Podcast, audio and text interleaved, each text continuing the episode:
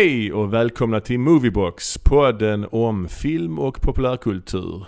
Idag ska vi prata om ett ganska folkkärt ämne, nämligen Star Wars. Och eh, närmare bestämt eh, Star Wars under 2010-talet. Vi, eh, ja, det är ju samband nu med den senaste, eller sista inom citationstecken, filmen Rise of Skywalker. Så att vi ska prata Star Wars. Men först så hade du några ord du ville säga. Ja, precis. I vårt julavsnitt som vi sände precis innan jul så eh, pratade vi ju om ett päron till farsa firar jul. Och eh, då kom vi in på att eh, de som ligger bakom den är ju National Lampoons. Och då pratade jag lite om att det finns en film som handlar om National Lampoons. En humortidning ska vi säga. En humortidning, ja precis. Ja. Och, och den filmen missade jag ju säga vad den hette. Men den heter i alla fall A Futile and Stupid Gesture. Och eh, den finns på Netflix med eh, Will Forte i huvudrollen och eh, den handlar om hur National Lampoons bildades och hur de startade upp tidningen på Harvard och hur de senare tog tidningen ifrån Harvard och gjorde den till en vanlig kommersiell tidning, rikstäckande. Och att de sen då, liksom hur fler och fler kända skådespelare blev engagerade i den för att de gjorde ju radioprogram sen och eh, senare även filmer. Och då får man ju se liksom hur eh, alla de som egentligen gick över till Saturday Night Live började ju där. Eller mm. många av dem. Eh, Chevy Chase, Bill Murray, John Belushi.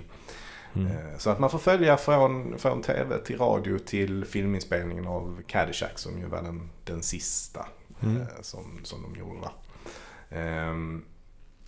så att det är en bra film helt enkelt och den finns på Netflix. A Futile and Stupid Gesture. Ja. Då ska vi gå över till uh, avsnittets huvudämne, nämligen Star Wars. Må kraften vara med oss, Erik. Ja, vi kanske, alltså Star Wars det är ju ett sånt samtalsämne som eh, alltså många kanske rent av är trötta på att prata om. Men det har ju ändå Ja, för det har ju sagt så mycket om det. Mm. Vad finns det mer mm. att säga? Men det har ändå aktualiserats i alla fall med den här nya filmen. Mm. Och eh, nu när, alltså, vi tänkte alltså lägga fokus på 2010-talets filmer eh, och en del TV också. Eh, inga animerade inslag Nej. kommer att nämnas. Men vi kanske ska börja med att prata om eh, vår egen relation till Star Wars. Mm. Eh, ja, vi, vi är ju båda två födda slutet av 70-talet. Mm. 1978 närmare bestämt. Och det är alltså ett år efter den första Star Wars-filmen släpptes. Och ja, Star Wars, för mig är ju Star Wars Någonting man förknippar med barndomen helt enkelt. Mm. Ja absolut. Ja, ja, det växte man ju upp med. Ja. Och man lekte ju med de här eh, små gubbarna när man var liten. Absolut. Och eh, jag kommer ihåg också när, när eh, första filmen eh, Star Wars, Stjärnornas krig, eller A New Hope som den senare kallades, eh, gick på svensk TV för första gången. Hur jag, liksom, det var en stor grej. Jag tror det var 1984 i mm. en oktober kanske. Något sånt. Och min, min pappa tog in liksom en TV i mitt sovrum för jag skulle orka, för det var ju så sent på kvällen för mig då liksom, jag var sex år gammal. Så att för jag skulle orka se den så tog han in TVn på rummet så jag kunde se den i sängen.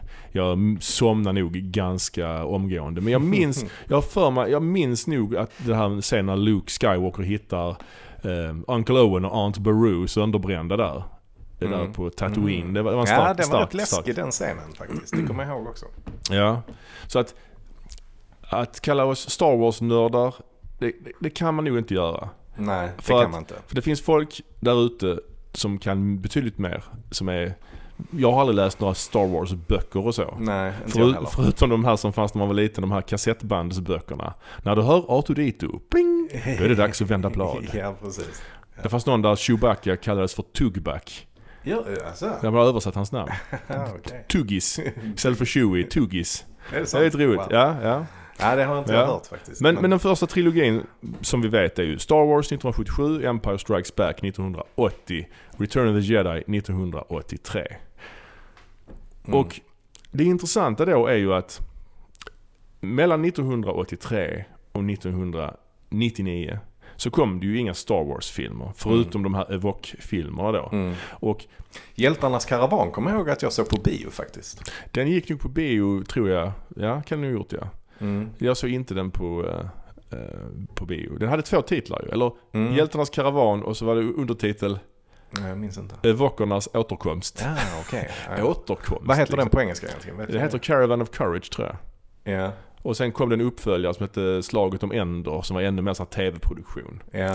Eh, men, men, det har ju kommit en hel del sådana här tv-produktioner också. Ja. Alltså det var ju den Star Wars special. Ja, Christmas, special. special. Ja, 1978 kom den faktiskt. Så mm. var ju innan trilogin var klar ens. Mm. Ja, den, den, eh, den har jag tagit mig igenom. Mm, jag har aldrig sett den. Ja, den är fruktansvärd. Men ändå kuriosa liksom. Mm. Men men intressant är mellan 1983 och 1999 så kom det ju inga riktiga inom citationstecken Star Wars-filmer. Och, och då och det är nästan svårt att förstå det kanske idag, men då uppnådde ju Star Wars någon slags kult. Mm. Alltså då var det lite alternativt, lite... Då var det några filmer som kom i början på 80 slutet av 70, mm. början av 80. Det var det som var Star Wars liksom. Mm. Det fanns en del merchandise. Jag kommer ihåg att jag köpte sådana små samlarkort när jag var liten. Det fanns ju leksaker naturligtvis. Det, det, mm. det var ju jättestort. Men det fanns en del samlarkort, kanske någon du vet sån grå spräcklig sweatshirt mm. med C3PO har jag mm. för mig jag hade liksom. Ja men, men på 90-talet var det ju ganska, det var ju ganska coolt. Alltså, mm. det, det ja. var det ju. Det var, det var ju inte mainstream att nej, gilla nej. Star Wars. Liksom. Nej, det var något nostalgiskt Alltså enbart. om man tar Broder Daniel på deras första skiva. Det, Broder Daniel är ju, var ju då ett ännu mer indband än vad de liksom blev sen. Precis. Um, men de har ju, deras första hit är ju I'm Luke Skywalker heter ju den. Just det, liksom, just det, just det. Ja. Skivan kanske heter Saturday Night Engine tror jag. Ja det vet jag att de har gjort en låt som, en skiva som heter. Mm. Ja det finns, det finns säkert fler. Jag menar alltså eh, Imperiet, Thåströms mm. band hette väl Rymdimperiet från början? Ja, ja precis. Och det ja. lär väl vara efter Star Wars tänker jag. Det borde det vara ju, ja. tycker man. Um, och då fick vi ändra det kanske på grund av det. Ja, det vet jag inte i och för sig. Mm. Men, men, men i alla fall, jag, jag, jag jobbar ju i slutet av 90-talet i en så här serietidningsaffär som också höll på med liksom film och böcker och spel och sånt liksom. Och jag jobbade där typ 97, 98 och det var ju fortfarande det här Star Wars, den här känslan av Star Wars att det var något lite mer, lite mer obskyrt mm. liksom. Mm. Men då började det sen, ryk, började det sen ryktas om om att det ska komma nya filmer. Mm. Jag kommer ihåg när man, när man själv var liten så var det det här, man fattade ju inte det här med del 4, 5, 6, vad konstigt. Mm. Och så var det någon som sa att ja men ettan, tvåan, trean finns bara i USA. så trodde man det. ja, de finns bara i USA. Jaha okej, okay, det låter rimligt. Jag tyckte man lät fullständigt rimligt på den tiden. Ja. Men i alla fall, eh, liksom, man, det började ryktas att de skulle göra nya och det kom ju sen också mm. nya. Eh, den så kallade eh, prequel-trilogin. Först, mm. i och för sig, först släppte de ju de gamla filmerna på bio på mm. nytt. Mm. Eh, med nya effekter ja. och lite, de ändrade ju också lite i dem. Till exempel mm. med Hans Solo att han skjuter, för, äh, in, att han inte skjuter först. Nej, precis. Eh, det är ju en känd sån där. Ja, Greedo skjuter först ja. Ja, precis. precis. Ja, det, det, det, det är liksom det är mycket som de har gjort till det sämre i de filmerna skulle jag säga. I de, när de gjort om ja. dem. Eh, det är mycket som är bra också naturligtvis. Alltså, den, den scenen kan vi bara förklara lite. Liksom. Ja det kanske man ska ändå göra. Om det nu är någon som har missat detta. Liksom. ja, ja. I, ganska, ganska tidigt in i, i den första filmen som gjordes, alltså Episod 4. Så är de ju, är det Moss Eisley det heter? Moss Eisley Cantina, precis. Ja, och så eh, presenteras vi då för Hans Solo, hans första scen där han då sitter och diskuterar affärer med eh, en karaktär som heter Greedo som är någon slags eh, ödleliknande mm. varelse. Som jobbar för Jabba the Hutt. Mm. Eh, och han ska väl kräva honom på pengar för, för Jabbas räkning. Ja. Och han håller honom under pistolhot. Ja. Mm. Och, och då tror jag vi får se att uh, Hans Solo har en pistol under bordet. Ja, han liksom tar ut sin pistol ur hölstret ja, och håller den ja. under bordet. Ja. Och sen i originalversionen så, så skjuter han Greedo helt enkelt under mm. bordet. Mm. Och sen så kastar han lite pengar till bartendern och säger 'sorry about the mess'. Mm. Det är liksom skitkul. Lite väldigt vilda västern liksom. Ja verkligen. Det är ju det är ja. lite Clintan över det. Ja verkligen. Och, och i, i, den nya versionen så får man först se att Greedo skjuter och missar. Mm. Sen skjuter han Solo honom. För då tänker väl George Lucas tänkte väl då att Han Solo är en, en good guy, han kan liksom inte skjuta någon eh, bara sådär. Ja, Det, är- ja. det är bara onda som gör det. Mm. Och det blir ramaskri. Men sen Mm. är det en del grejer som är till det bättre i de här nya filmerna, eller de här nya versionerna. Alltså det, att det är bättre ljud och bättre, de har Mm. liksom eh, tvättat eh, så att säga bilden lite. Mm. Men sen har de lagt in alldeles för mycket muppar, olika datoranimerade muppar och, och så Mm. vidare som, som, Mm. som förstör. De här omgjorda originalfilmerna har, man har liksom blivit van vid det nästan, att, Mm. att det är så. Men sen kom ju då den så kallade prequel-trilogin. Mm. Det är ju tre filmer. Första filmen kom 1999 och hette The Phantom Menace. Mm. Kommer du ihåg vad den hette på svenska? Fantomhotet. Det hette Det Mörka Hotet. Det mörka hotet. Ja, på den här tiden hade man fortfarande svenska titlar på Star Wars-filmerna. Och sen 2002 kom Attack of the Clones. Mm. Klonerna anfaller då. Mm. Och den tredje filmen kom 2005 och den hette Revenge of the Sith. Mm. Eller på engelska, eller på svenska S- nej, ingen aning. Mörkrets hämnd. Mörkrets hämnd. Ja, det är så dåligt. Men ja, de här filmerna har man pratat om så mycket. Det har stötts och blötts. De blev ju väldigt eh, hårt kritiserade. De, ja, jag brukar kalla dem för de, bland de största misstagen i filmhistorien faktiskt. Mm. Det kanske jag borde få, kanske motivera när jag säger Mm. så. Men Mm. För jag vill ändå faktiskt bara punktera att eh, vi tyckte väl ändå de var, det var ändå rätt kul att, att se dem när de kom. Liksom. ja, ja, ja, första filmen Mm. eh, kommer jag ihåg att då var man ju så tagen av att man skulle få se en ny Star Wars-film. Mm. Första Mm. gången på bio. Mm. Förutom, förutom de här nyversionerna av den gamla trilogin. Mm. Så var det första gången man såg en, en helt ny eh, Star Wars-film. Eh, och ehm, det, det, man nästan tyckte den var bättre än vad den var. Alltså man var, Mm. det, finns, eh, det finns massa så här reportage om det på YouTube. Det här Mm. liksom Phantom Mm. Menace-syndromet. Ja, att man kände sig väl ändå rätt nöjd men Ja. man fattade inte riktigt varför man var nöjd så att säga. Mm. Men eh, jag, jag menar på att, eh, jag tyckte, varför jag tycker de är stora misstag. Det finns Mm. mycket man kan säga, vi behöver inte gå in på dem i detalj men på det stora hela är de väldigt livlösa filmer ju. Mm. Det är mycket CGI, nästan inga Mm. riktiga miljöer. Eh, och filmerna funkar ju inte på egen hand egentligen. Alltså Mm. de utspelar sig ju före originaltrilogin men Ja, de, de hänvisar ju till Ja. en massa saker som eh, alltså kommer att hända som senare. kommer att hända hela tiden ja. Mm. Och alla ska träffa alla också. Yoda måste träffa Chewbacca och Mm. alltså det är massa sånt onödigt. Och Mm. det här med liksom twisten, det här I am your father i Empire Strikes Back. Hela den twisten försvinner ju när man i tre filmer har Mm. fått reda på det för länge sen. Liksom, Mm. så Mm. så att hela den biten är ju att de inte funkar på Mm. egen hand. Men det jag tycker är värst egentligen, har ju med deras kvalitet att göra naturligtvis, men att, att de skadade själva filmserien som helhet. Mm. Att de gamla filmerna blev ju också lidande av de nyare Mm. filmerna. Att Mm. romantiken, Mm. mystiken, eller den här kultgrejen försvann liksom. Att, Och det blir ju intressant att se ifall de, de nya också, och det kommer vi kanske komma fram till senare hur, huruvida det är med det, men ifall de nya också skadar originaltrilogin. Liksom. Ja men precis, precis. Alltså just det här, ett, ett klassiskt exempel är ju i Phantom Menace när han, eh, George Lucas, då regissören, ska förklara vad The Force är genom Ja. det här Ja, det är så midi-chlorians, något slags... Det är väl kanske det sämsta Mm. med, med filmerna. Om man Ja. då bortser från Jar Jar Binks, liksom, som Ja, är en precis. bespottad karaktär, Ja, eh, så är det väl det med midi-kloriderna. ja, ja det, finns, det finns mycket. Det finns mycket. Det finns ju, ja. Eh, men det är också, i den här gamla prequel-trilogin är det också uppenbart att att han skrivit den allt eftersom. Mm. Och att han inte haft någon tydlig plan. Det Mm. känns verkligen inte så i alla fall. Nej, nej. Jar Jar Binks till exempel. Folket hatade honom. Så Ja. tog, han, tog han bort honom till nästa film bara. Mm. Så han var ju inte så viktig då, nej. kan man tänka sig. Alltså Eh, det som, det som jag tyckte ändå var lite intressant var att det här med, med The Force och Jedis och så. Mm. var ju så himla mytiskt på något sätt. Mm. Liksom. Ja. Och um, liksom... Eller mystiskt kanske man ska säga. Ja, det kan man också. ja. Eh, och, och, och här fick vi ju se lite mer om hur, liksom, vad en jedi var för någonting. Mm, Liksom, och mm. vad de kunde göra. De fick Mm. ju lite nya liksom, eh, förmågor. Att de kan springa snabbt till exempel. Som de gör i Phantom Menace. Ja, just det. Eh, Ja, just ja, du vet, de, Ja. de förflyttar sig ju jättes, Ja, jättesnabbt. Alltså, det. det. kom in lite, lite fler sådana där eh, förmågor som de hade. Ja. Liksom, Och det kommer även i den nya trilogin. Mm, nya det- förmågor. Absolut. Eh, Däremot så kände jag väl i och för sig att min bild av Jedis inte var den som presenterades i prequel-trilogin. Jag förväntade mig när jag skulle se filmen att det skulle vara lite mer, låt oss säga, Sju samurajerna. Att de vandrar omkring i öknen från by till by och skipar rättvisa. Men Ja men precis, men det är ju det som är det dåliga när man liksom...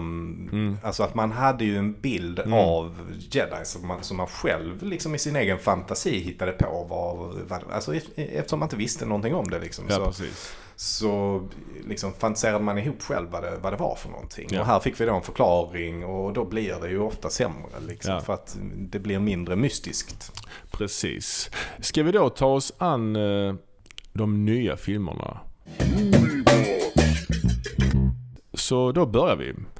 Och eh, Den första som kom, ja, det var ju The Force Awakens. 2015 och den, den, den föregicks ju av att då Disney köpte Star Wars av George Lucas. Ja, det är ju det som ligger till grund för det. Han köpte ju, de köpte ju Luke, Lucasfilm och i efter detta har de ju då spottat ut filmer. Mm. Jag räknade lite på det ju. Alltså, Mm. alltså när Lucas Films och alltså 20th Century Fox ägde Star Wars Mm. så gav de ut sex stycken långfilmer, biofilmer, Mm. på 28 år. Mm.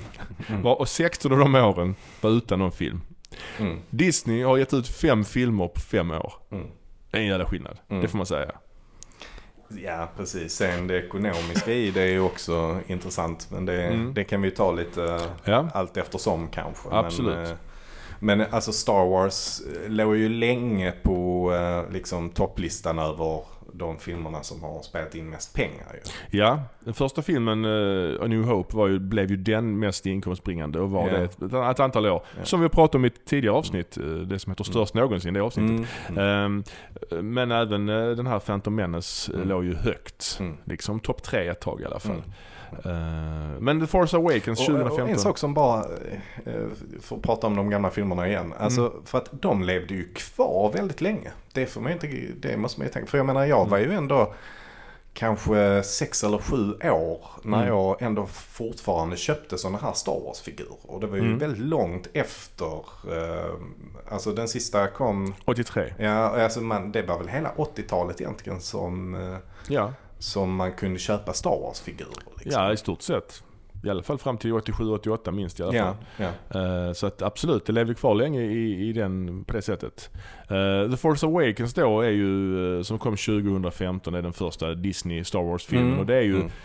det är ju en fortsättning på, eh, kan man säga, Return of the Jedi. Utspelar Mm. sig då 30, cirka 30 år senare. Precis Mm. som att den är gjord cirka 30 Mm. år senare. Men här kan man ju då leka med tanken. För att jag kommer ihåg när jag såg postern till Force Awakens Mm. på stan liksom. Det var ju mäktigt. Sån här, påminner de gamla liksom, de här Mm. Drew Struzan-postrarna liksom. Mm. Med färger och Ja, vad var det för ljussablar. postrar sa du? Drew Struzan, en klassisk så här konstnär som har gjort Back to the Future. Eller ja, någon- ja. ja. Okej. Ehm, och eh, kanske var han som hade gjort den förresten. Nej, det kan vi lämna därhän. Men, men det var ju skitmäktigt. Mm, Men- mm. Men återigen, tänk. Bara tänk. Lek med tanken. Hur mäktigt hade det inte varit om det inte hade funnits någon prequel-trilogi? Och att det hade Mm. varit den första Star Wars-filmen på 32 år. Mm. Det hade varit fett. Ja, För ja, då hade, varit hade verkligen, då hade man ju inte haft det här bagaget. Liksom för att det hade känts mycket mer kraftfullt. Nu är ju ändå de här nya filmerna lite besudlade av eh, prequel-trilogin. Där kom ju den Mm. sista 2005, så det är tio år efteråt. Mm. Så det är ändå inte så länge sen Mm. i Nej. sammanhanget. Så att då har man hela tiden, bara de inte fuckar Mm. upp det igen, tänkte Ja, man. Alltså ja. då, man har Ja. den tanken där ju. Mm. Liksom. Alltså, Lucas hade ju börjat planera och göra fler filmer redan innan han sålde det till, till Disney. Mm. Jag tror att den här solofilmen var, eh, hade kommit en bit in i liksom planeringen. Det fanns Aha. nog inget manus eller sådär liksom. Men, Okej. men det fanns planer på att göra en solofilm i alla fall. Mm. Kring 2012 tror jag. Så att, Ja, okej. så att eh, Lawrence Kasdan Ja, det. Eh, det är ju han som då har skrivit manus till eh, The Force Awakens. Ja. Eh, han hade ju redan påbörjat manuset till, till Solo. Okej, Eh, okej. Men när då Disney köpte det och bestämde liksom att okej, nu ska vi ha en film till liksom julen 2015. Ja. Så fick de ju helt plötsligt ganska brådis.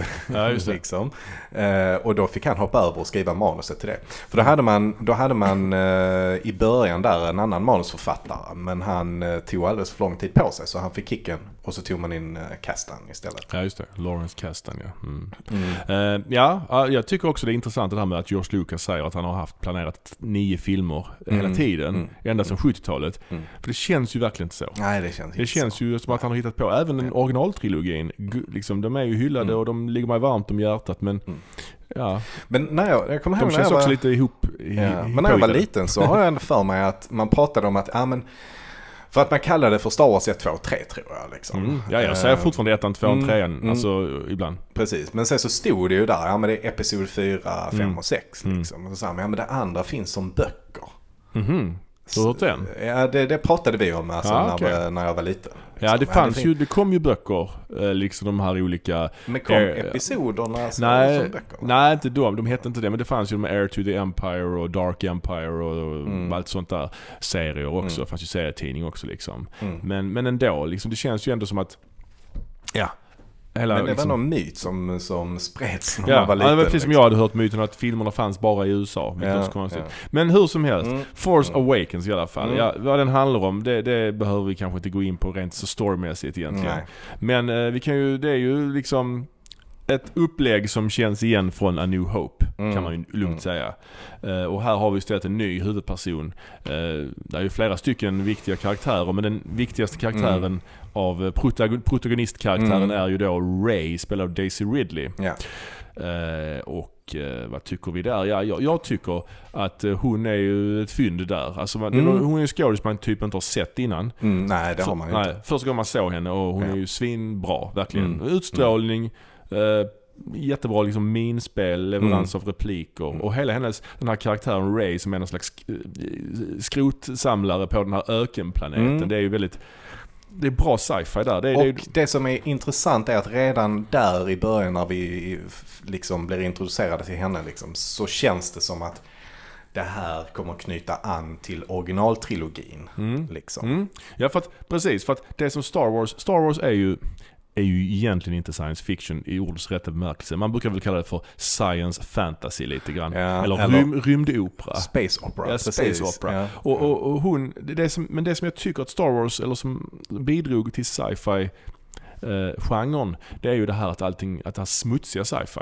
Mm. Inte det här cleana liksom, utan det är rätt smutsigt. Den här ökenplaneten då som, som hon är på. Och Mm. där har man tydliga Mm. kopplingar också till, till originalet. Där hon bor väl i en gammal sån här at som Mm. ligger Mm. liksom där i öknen bara helt pa- Mm. Liksom resterna från ett krig som varit liksom. Mm. Och Luke Skywalker har blivit en mytisk figur som folk vet, har han funnits, har han inte funnits och så vidare. Mm. Så det, det är ju väldigt, det är väldigt bra, bra liksom så här återkopplingar till originalfilmerna men liksom inte, inte för mycket om man jämför Mm. med prequel-trilogin som är alldeles för mycket. Som Ja, bara lutar ja. sig mot dem. Här försöker man ändå berätta något nytt. Ja, precis. Och det, och det knyter väl också ihop lite till att man tog in Lawrence Kasdan. För jag tror Lawrence Ja. Kasdan skrev väl manus till, till Episod 5 och 6 va? Ja, det vill jag minnas. Inte, inte den första för det var Nej. Lukas själv. Ja. Eh, Men han, men han skrev manus till de andra. Så att, att man tar in den gamla manusförfattaren Mm. igen liksom, Mm. är väl också för att man, det är dem man vill liksom Mm. efterlikna så att säga. Att det ska hänga ihop med dem. Och sen så tar man ju då också in JJ Abrams som eh, regissör. Ja. Eh, Och han är väl också, han är ju en regissör som är rätt så bra. Alltså han har tidigare tagit sig an den här typen av, vad ska man säga, uppföljare i Star Trek ju. Ja, han gjorde ju de Eh. två första Star Trek av de här nya Star Trek-filmerna. Mm. De så kallade Kelvin-filmerna. Ja, precis. Men sen är han ju också rätt så bra på att liksom eh, emulera. Eh, alltså, eller liksom efterlikna Mm. andra stilar. Liksom. Som, Han Ja. har ju gjort någon sån där alien, Wars-aktig film som är väldigt så här Steven Spielberg-aktig. Ja, eh, su Super 8 heter den. Ja, precis. Ja, den känns ju väldigt så här, lite The Goonies, lite E.T. lite så. Ja, ja. Ja. Så att han är ju, han är ju rätt bra på sådär och mm. emulera andras... Uh... Han är som en coverartist. Ja, ja, li ja, men lite så. bättre så. Ja, lite bättre ja. än så är han ju. Men absolut, han är, han är bra på, på att ta någonting befintligt och, och kicka mm. igång en story på något mm. sätt. Alltså mm. om man tar Star Trek-filmen, den första Star Trek-filmen som bara heter Star Trek som kom 2009 kanske.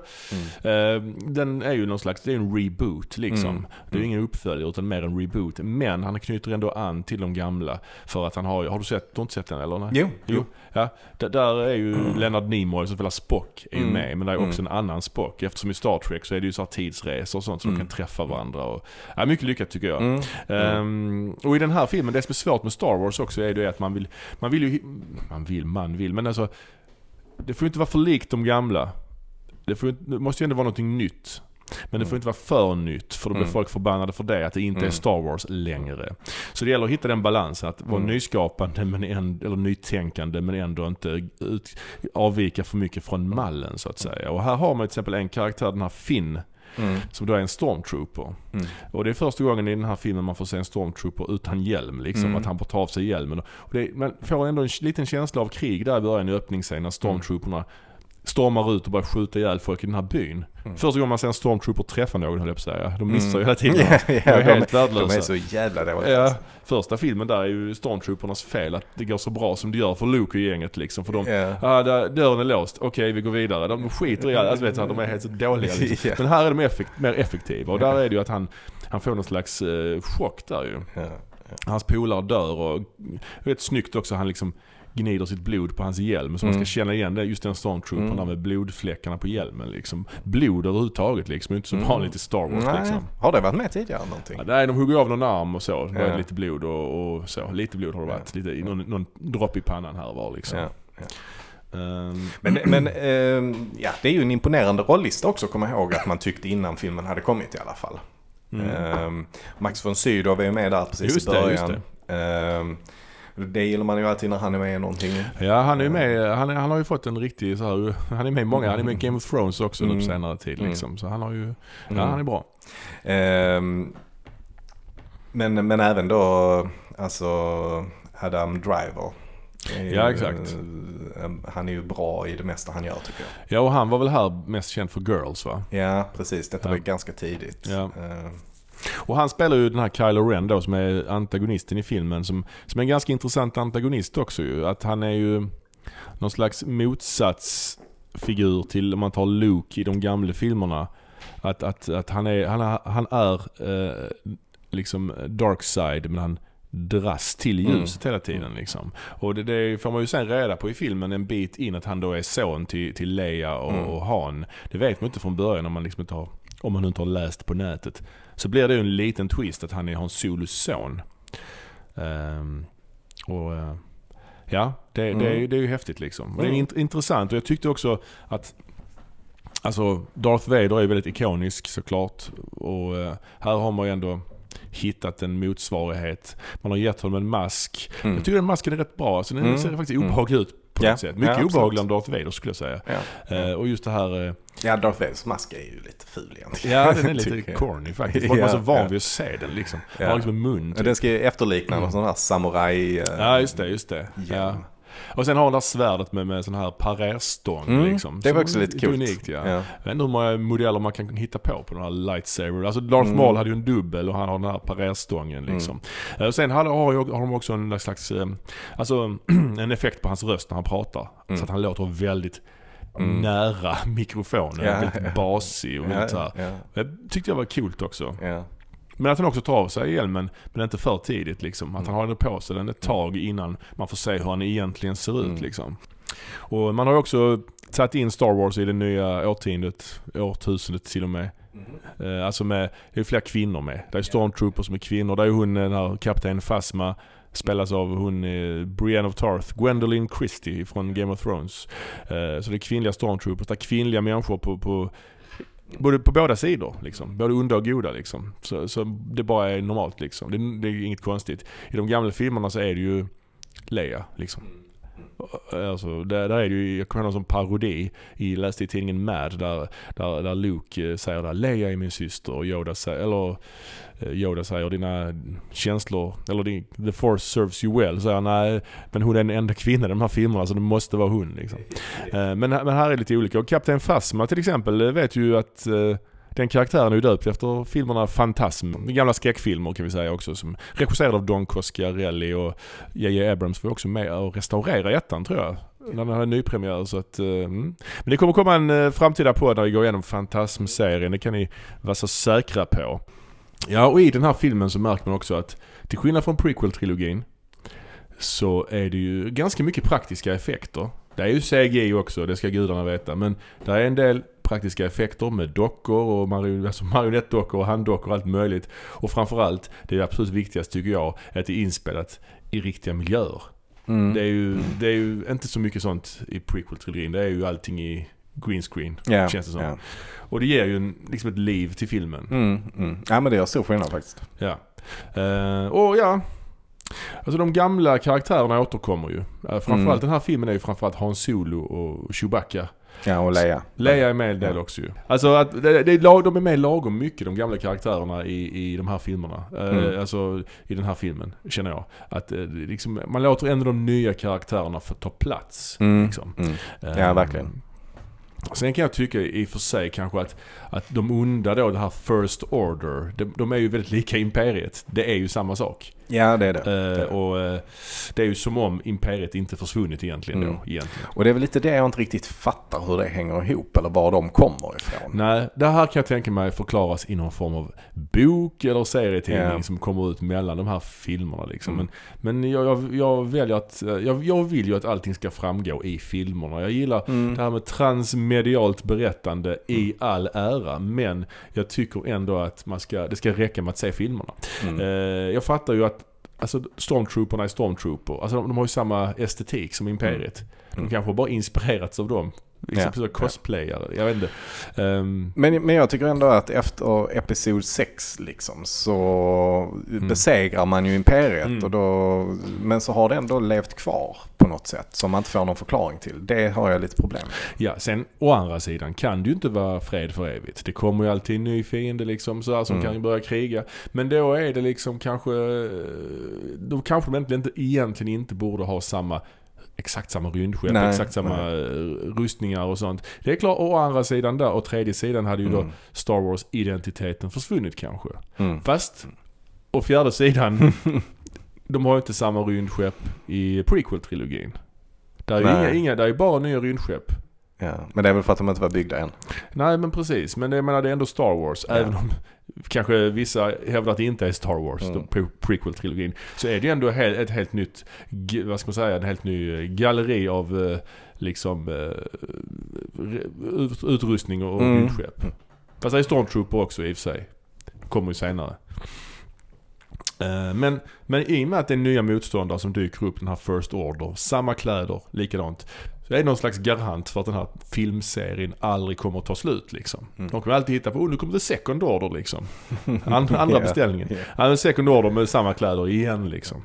Så att det, det, kan ju, det kan ju bli rätt drygt liksom. Om man jämför med en annan trilogi som förvisso en orättvis jämförelse, men Lord of the Rings. Mm. Som är baserade på böcker naturligtvis. Alltså där, där, men där är en tydligt, tydligt slut. Ringen ska förstöras och när den gör det så är det slut liksom. Sen är det bra. Sen kommer nu i och för sig komma någon tv-serie, men det ska väl vara någon slags prequel va, tror jag. Mm. Amazon ska väl göra någon, någon påkostad där är, där är ju någon uh, rysk författare också som ah, skriver egna. Nick liksom. Perumov. Ja, ja, just det. Han, han, han, levde i Sovjet eh, och, och... Sovjet? Ja, det var ju redan då. Ja, var tiden. det då? Ja, ah, redan okay. då. Han började skriva dem liksom. För att han ville ha en fortsättning. Jaha, okay. uh, jag vill minnas att det var redan på den tiden. Och att, eh, sen, att de sen gavs ut liksom långt senare. Jag har en bok faktiskt. Ja, jag har Alvklingen. Ja, jag har också den. Jag har inte läst den än. Jag fattar inte hur han har fått lov att göra detta egentligen. Nej, rent copyrightmässigt och sånt. Men, ja, men det är Ryssland. Ryssland. Det, det, de har champagne också Det kan man också fundera på hur de får lov att göra rent ja, copyrightmässigt. Ja det är sant, det är sant. Ja, ja men eh, sen har vi Luke Skywalker. Han, han eh, dyker ju inte upp förrän, man sitter ju och väntar på honom hela tiden. När ska han dyka upp? Ja, de letar ju ja. efter honom hela tiden. Och man liksom väntar på att han ska dyka upp hela tiden. Och, men jag tycker det är ett rätt så coolt grepp det att han bara precis är med i slutet. Mm. Och har inga mm. repliker liksom. Jag tycker det, det blir en pampig avslutning liksom. Mm. Vad har vi med oss mm. den här filmen? Ja men alltså, man, man vill ju på något sätt knyta an till första filmen väldigt mycket. Liksom. Oh ja. Alltså så att mycket av uh, storyn är ju ganska liksom kopierad från första filmen kan man säga. Och även ja. karaktärerna. Eller om vi tar till exempel, de har ju en motsvarande robot som R2D2. Alltså i, för, mm. i, mm. i Episod 4 så är R2D2 en central del av uh, storyn ju. Mm. Han alltså, har ritningar till dödsstjärnan ja, ja, ja. Och han blir ju då någon slags, uh, McGuffin är ju en sån mm. term för det liksom. Uh, där man, där man egentligen, ja hur kan man förklara McGuffin? Alltså ett, en McGuffin är väl ett objekt som storyn kretsar kring. Ja. Det kan vara till exempel en bomb eller ritningarna till en dödsstjärna till exempel. Mm. Ett objekt. Det var Hitchcock som myntade uttrycket. Hitchcock har använt det mycket ja. liksom. Ett annat exempel är ju Pulp Fiction och den här attachéväskan. Ja. Uh, som man inte vet vad den innehåller ja. men hela handlingen kretsar ju ändå kring att den ja. ska levereras. Ja, liksom. eller ja, ringen i Sagan om ringen. Ja, precis. precis. Så där kan man ju då hävda att R2D2 då är en McGuffin. Mm. Och, um, och här har man ju då BB-8 istället som är en ny uh, typ av robot som vi inte har sett tidigare. Ehm, och väldigt charmig, oh ja. Eh, kul eh, robot. Och uh, fysiken kring den här roboten är ju också fascinerande. Ja, liksom. den, den, består ju av, en, av ett klot liksom och så har han ett litet huvud ja. ovanpå det. Liksom. Ja, jag fattar. Den ska ju funka på riktigt eller så. Alltså de kan köra den på riktigt manuellt ja. liksom. Jag förstår inte hur huvudet sitter kvar. nej, nej, men nej. det kanske är två delar. Den ja. ena svävar, jag vet inte riktigt. Men, men, han har ju då precis, han har ju en karta till Luke Skywalkers var Luke befinner sig har ja. ju BB-8 den här saknade biten av kartan liksom mm. som gör För det är den, det är ju, filmen ja. börjar ju så att Poe Dameron som är en annan karaktär då, ja. som introduceras precis i början. Han, Oscar Isaac ja. ja han får ju den här uh, delen till kartan mm. av uh, Max von Sydow. Ja, precis. Uh, och så precis innan han blir tillfångatagen så lämnar han över den till BB-8-roboten mm. som sticker iväg. Så att det är väldigt likt. I Episod 4 så börjar det på samma sätt att ja prinsessan Leia skickar iväg en robot mm. med uh, information. Ja. Liksom. Som störtar på en ökenplanet där de mm. träffar en fattig missnöjd. Ja i första filmen är det ju en bonddräng och i den här filmen är det ju då en eh, skrotletare. Skrotletare, en lumpesamlare. Skrot, eh, precis. Eh, och liksom, men det är en bra framåtrörelse i filmen mm. precis som mm. i, första. Alltså det, saker och ting sker ändå ganska organiskt liksom. Mm. det är tydlig story liksom. Rak, rakt berättad. Och det är likadant i slutet att de ska förstöra dödsstjärnan och här är den här Star Killer Base mm. istället som är mm. ännu större och ännu farligare och så vidare.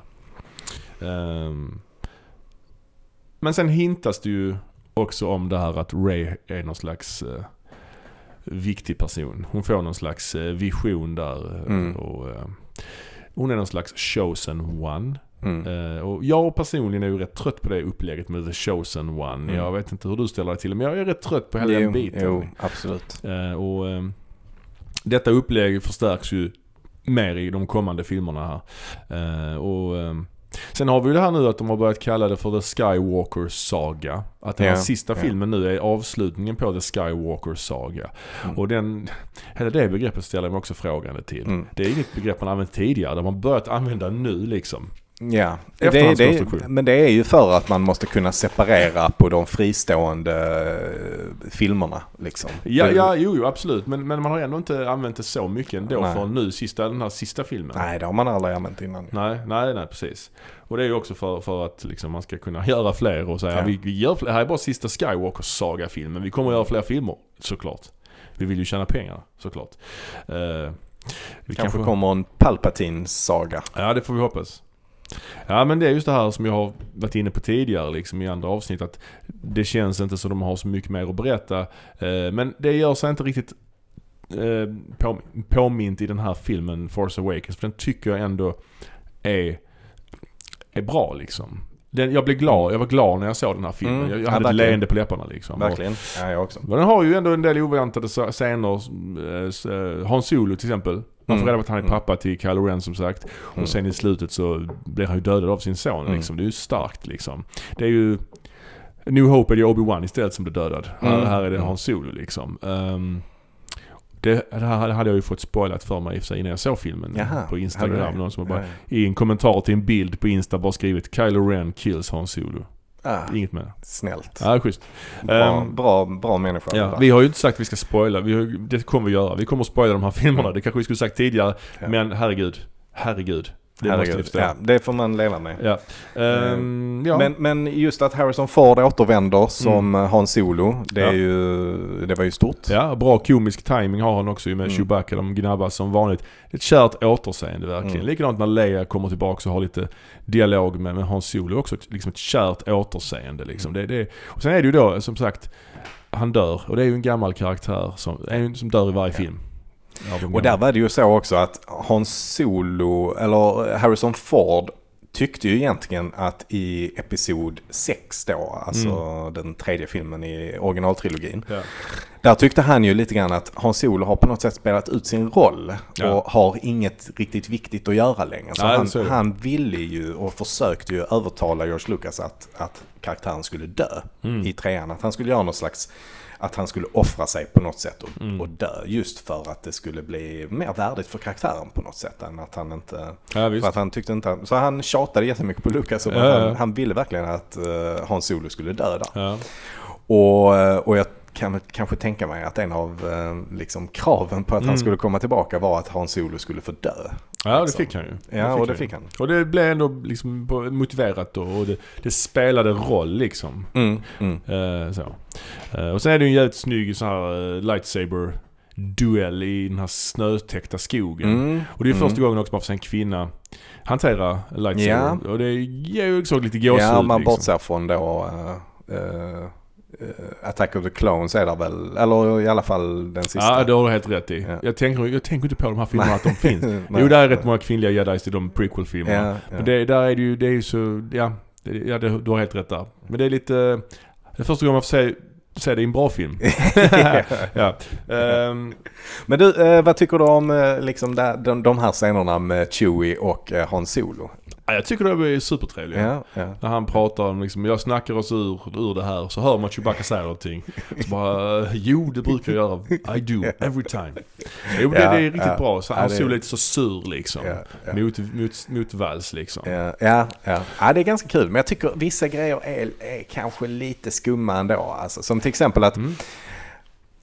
Det känns inte helt realistiskt det här med, ja men till exempel att Han Solo eh, tar Chewbaccas vapen. Han har, han har någon slags sån här armborstliknande gevär ju. Just det, Eh, och så skjuter han med den. just det. Och så bara blir han helt så förvånad av att den är så skitbra. Det bara känns så orimligt att han inte har eh, Provat innan. den innan. Liksom. Nej, på här liksom 50 åren höll jag på att säga. Ja, Ja, det, det är jätte... ja, det känns som det är lite sådana konstlade scener som, Mm. som finns med. Ja det är det ju. Det är det ju. Eh, och eh, jag har också lite problem med han här uh, Snoke.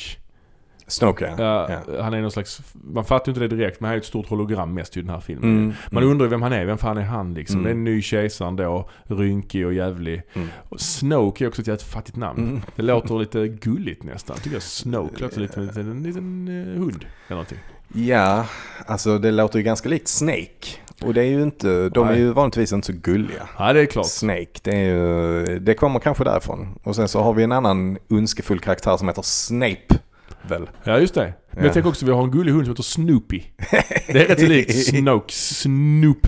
Ja. Nej, jag vet inte. Snoop Dogg. också. Snoop Dogg har vi också. Också gullig. Mm. Nej det kanske inte är. Men ja, men eh, man undrar vem Snoke är. Och det kommer vi aldrig få Mm. reda på tyvärr. Nej, men eh, nej. är kanske någon serietidning eller någon bok någon gång. Men inte i någon film. Mm. Eh, Men, ehm, Men i alla fall den här scenen då när de fightas med eh, ljussablarna i snön. Den Ja. är ju skitsnygg. ja det är läckert. Men en sak som jag tycker är lite skumt där det är ju att ehm, ehm, Ray blir ju, alltså hon blir ju lite så här nedslagen vid något tillfälle och tappar Mm. sin ljussabel. Och då kommer Finn där som henne i nöden Ja. och börjar fightas med Kylo Ren. Ja, han det- fightas ju först mot honom. Ja, det är först. Ah, okej. Ja. Eh, men är det inte skumt att han är så eh, jäkla bra på att fightas med en ljussabel. Han har typ aldrig hållit i någon. Ja, där är någon scen lite tidigare, lite tidigare filmen han slåss med Stormtrooper med något slags vapen. Ja, Men han är inte så, ja. han får ändå på käften rätt så omgående. Ja, fast jag Och tycker Kylo Ren att... är också skadad ju. Det är ju också, han blivit skjuten precis innan. Det är väl det de motiverade med, att Kylo Ren är skjuten. Ja, då. Chewbacca skjuter ju honom så han blöder och är lite så halt och jävlig. Ja, så det är där, ja. liksom där man motiverar att de håller jämna steg liksom. Jag tycker, jag tycker ändå Ja, att okej. han borde hanterat eh, Finn jävligt enkelt liksom. Alltså Mm. om Kylo Ren ändå ska kunna mäta sig med Luke liksom. Så borde han inte ha några problem som helst med Finn. Liksom. Ja, och han kunde använt the force. Bara skjutit, Ja, ja. iväg honom liksom. Och ja. strypt honom eller någonting. Ja, det vet jag inte. Det, du, du är inne Mm. på så här Ah. diskussioner. Men, Ja, nej men det var, det var väl liksom vissa av de här grejerna som jag hade lite så tyckte Men- var lite konstiga. men rent om man ska summa summarum så tycker jag det här är en, en väldigt lyckad film. Mm, det tycker jag också. Och tyvärr så tycker jag att det är den mest lyckade filmen i den här trilogin. Mm. Ja men absolut, det var det med. Eh, Så det är bara downhill from there så att säga. Mm.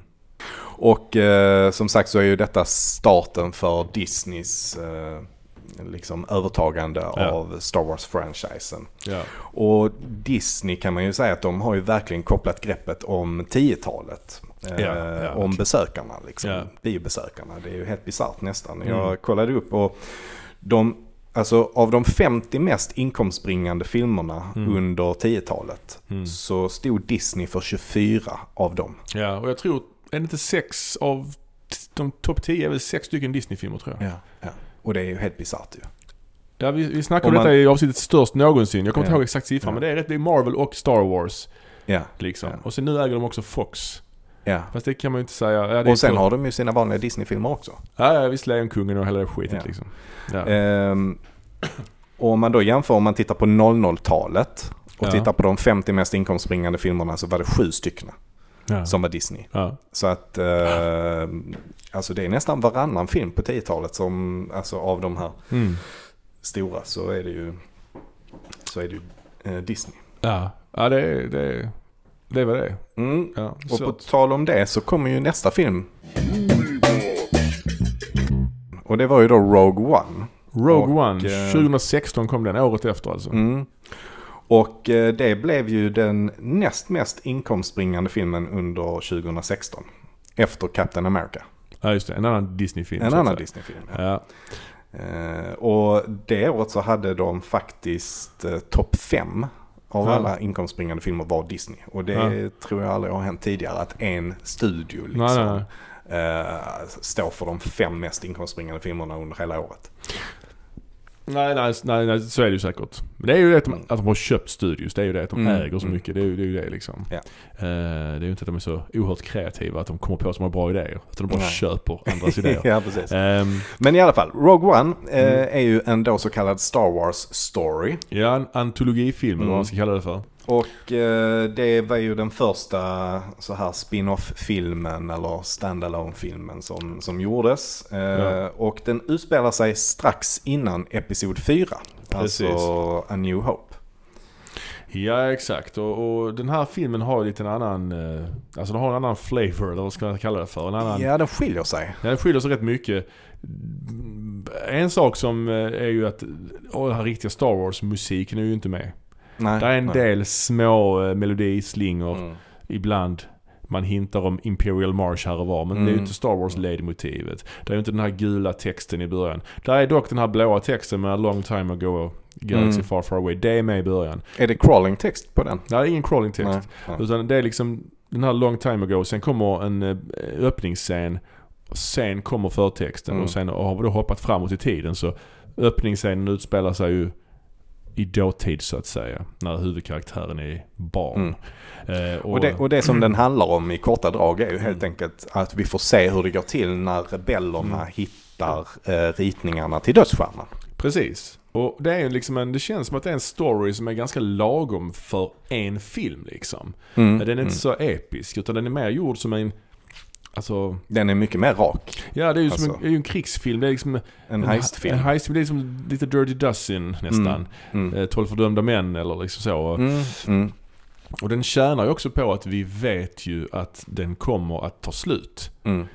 Eh, och vi kanske också kan nästan veta att det kommer att sluta ganska Ja. olyckligt på många sätt. Mm. Men vi vet att det kommer att ta slut. Och här är det ju att man ska etablera en himla massa karaktärer. Nästan Ja, alla ja. karaktärer i filmen i stort sett. Alla de Mm. viktigaste karaktärerna är ju nya karaktärer. Mm. Men man etablerar ändå dem på ett bra sätt Ja, det tycker jag också. Det tycker jag också. Men det är ju som du säger alldeles för många karaktärer. Det är ju då huvudrollen, eller huvudkaraktären är ju då Jyn Erso. Just det, Som är dotter till Galen Erso. just det. Eh, Som då är någon slags, det är han som har designat dödsstjärnan ja, och han spelas av Mats Mikkelsen. Ja, och hon spelas av Felicity Jones. Och sen så har vi även eh, Che Guevara är med. ja, just det. Eller Ja. Sa Guerrera. ja, just det. Så heter han. Men det låter eh, Ja. kanske konspiratoriskt likt eh, Che Guevara. Ja, och Guerrera, Guerrera är väl krig eller? Guerrera, Guerrera, ja, skitsamma. Mm. Ja. Men det är Ja. Forrest Whitaker som spelar honom i alla fall. precis. Eh, Jyn Cassian har vi också. Ja, Cassian Endor. Cassian Endor med det. Ja, Cassian Endor spelas av han Diego Luna. Ja. Ja. Och ja, vi har en hel del. En eh, kul robot är med också. Just det. K2SO va? Ja, precis. Ja. precis. Han är rätt rolig den roboten. Han är, han är bra. Jag tycker det är en av Ja. filmens behållningar. Jag gillar att han är faktiskt. så stor också. Han är skitstor. Ja.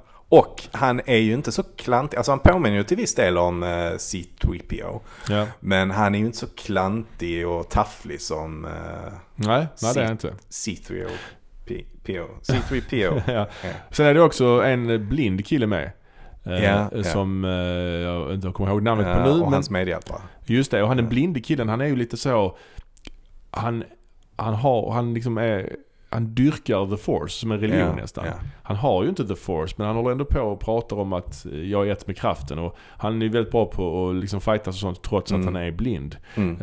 Eh, och hans polare har ju något slags eh, maskingevär, Mm. eh, lasergevär som är väldigt effektivt. Mm. Och, Och, sen, de, och de två spelas ju av två kinesiska skådespelare. Ja precis. Och, och han, han, den andra kompisen då, han är ju väldigt så här, um, alltså väldigt känd för att göra väldigt seriösa roller Ja, i, ja.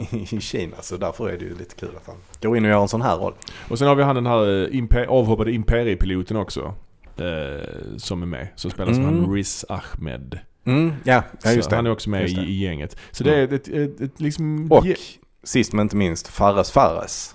ja, han är ju, är ju en statistroll i stort sett. Ja. Men, men jag tycker är gött med det här teamet då som det handlar om. Att det är inga gulliga aliens med. Nej. Utan det är människor och så är den här roboten liksom. Ja. Så att filmen är en ganska, det är ganska lite Ja, men- gull i filmen. Ja, verkligen. Ja, men den är ju mycket råare på något sätt också. Oh ja. Ehm, mycket mer realistisk, men, men absolut, den är inte alls lika gullig. Sen har den ju också det som jag tycker är, alltså jag ser så om den nu, jag har Mm. sett den två Mm. gånger. Jag tyckte det var mycket bättre andra gången faktiskt. Mm. Eh, Det som är bra är ju liksom att de har, det utspelar sig ju innan första filmen. Men den är ju gjord eh, liksom eh, 40 år Mm. efteråt. Mm. Så det är ju mycket bättre effekter naturligtvis. Men de Mm. har ändå behållit liksom den här estetiken. De har Mm. den här 70-talsestetiken. Mm. Det ser Mm. ut som den skulle kunna vara från den tiden fast den är mycket snyggare fotad och, och Mm. allting är mycket bättre. Och att, att de har liksom tagit vara på det. Det tycker jag är gött. Och eh, sen har de också med en del karaktärer från eh, tidigare filmer. Mm. Jag tänker på hon den här Mon Mothma som hon heter som Mm. är då en stor höjdare inom rebellerna. Mm. eh, Som ger Jyn uppdraget då liksom. Mm. Hon spelas ju av samma skådis som spelar Mon Mothma i prequel-trilogin. Ah, okej. Så Ja. hon, är med där också. Mm. Och sen har vi ju han eh, Jimmy Smits, alltså eh, Bale, Mm, alltså or. Bale Organa, alltså Leias adoptivpappa. Han är också med lite grann i, i ett par scener som ger en slags brygga till prequel-trilogin. Mm. Liksom att Är det han, inte hennes riktiga pappa? Nej, det är Darth Vader som är en riktig pappa. Jag vet. Jag skojar bara.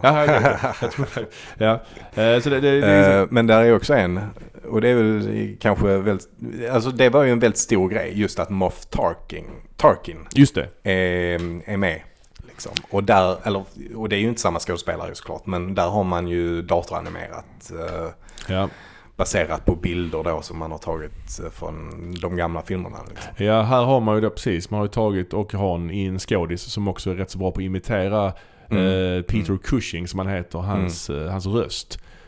Eh, en liten side-note där är intressant att han Tarkin, att han aldrig fanns som leksak. Mhm, gör han Det är inte? fascinerande. Det är ett Ja. par sådana karaktärer som inte fanns som leksaker. Okej. Han är en sån. Ja. Ja, eh, men ja precis. Och där tycker jag Tarkin då, den datoranimerade Mm. mm. skådisen, alltså huvudet då. Det är svårt alltså. Alltså han ser ju livlös ut, ögonen är döda liksom. Och Mm. Det är lite, men jag, jag tycker ändå det passar ju jättebra att han är med karaktären. Ja, ja. Och man hade inte kunnat göra en ung Tarkin för den utspelar sig ändå så pass nära in på Ja, filmen, ja det är han- bara alltså Timmar. timmar, Ja, men liksom, timmar innan. Så att han kan ju inte vara yngre. Nej. Och ta en annan skådis. Det har man ju gjort i andra filmer såklart, bytt skådisar. Man bytte ut Dumbledore i Harry Potter till exempel. Mm. Även när det är lite lättare med lösskägg och så vidare. Eh, man bytte faktiskt ut kejsaren mellan eh, Empire Strikes Back och Return of the Jedi. Fast kejsaren är bara med i ett Mhm. hologram i Empire Strikes Back. Aha, Och okej. ehm, jag tror det är en kvinna. Eh, som man har lagt på ögonen till någon jävla apa eller något sånt. Och så den här hoodie, eh, huvan över. Mm. Och så en annan röst liksom. Mm. Men sen i de nya versionerna har man ju tagit en, Mm. han en riktig Mm. kejsare och lagt in istället liksom. Mm. Men i alla fall, det blir lite svårt. Mm. Ja, sen är det ju också i slutet av filmen, vi kan hoppa dit bara snabbt när vi ändå pratar om datoranimation. Mm. Så är det ju också att man har eh, gjort en uh, datoranimerad prinsessan Leia. Ja, hon är ung där också. Ja, en ung eh, Leia där hon Ja. får, eh, precis, som är precis innan Ja, nästa ja. film börjar. Men då, när den här filmen gjordes, då levde ju Carrie Fisher fortfarande. Mm. Men när jag såg filmen då hade hon dött. Ja, Hon okej. dog ju, Mm. eh, den här filmen var bioaktuell liksom. Ja, ja. Eh, Så det blev, det blev också lite eh, märkligt. Mm. Men där, där hade de ju såklart, det var ju inte lika kontroversiellt i och med att hon levde när filmen Mm. gjordes. Ja. Men Peter Cushing, han var ju död sen... Många år. Ja, precis. Även om de hade fått hans tillstånd från hans familj tror jag. Ja, okej. Jag tror det. Ja. Ja. Eh, Så. Ja, nej men jag kommer ihåg Lea såg också lite skum ut. Ja, Eh, ja absolut. Spelas men- av någon norsk skådis tror jag. Ja, just det, Ja. just det. Men jag tycker ändå att det är tillräckligt bra liksom. Alltså jag kan, jag kan ändå leva med att de Ja. är datoranimerade.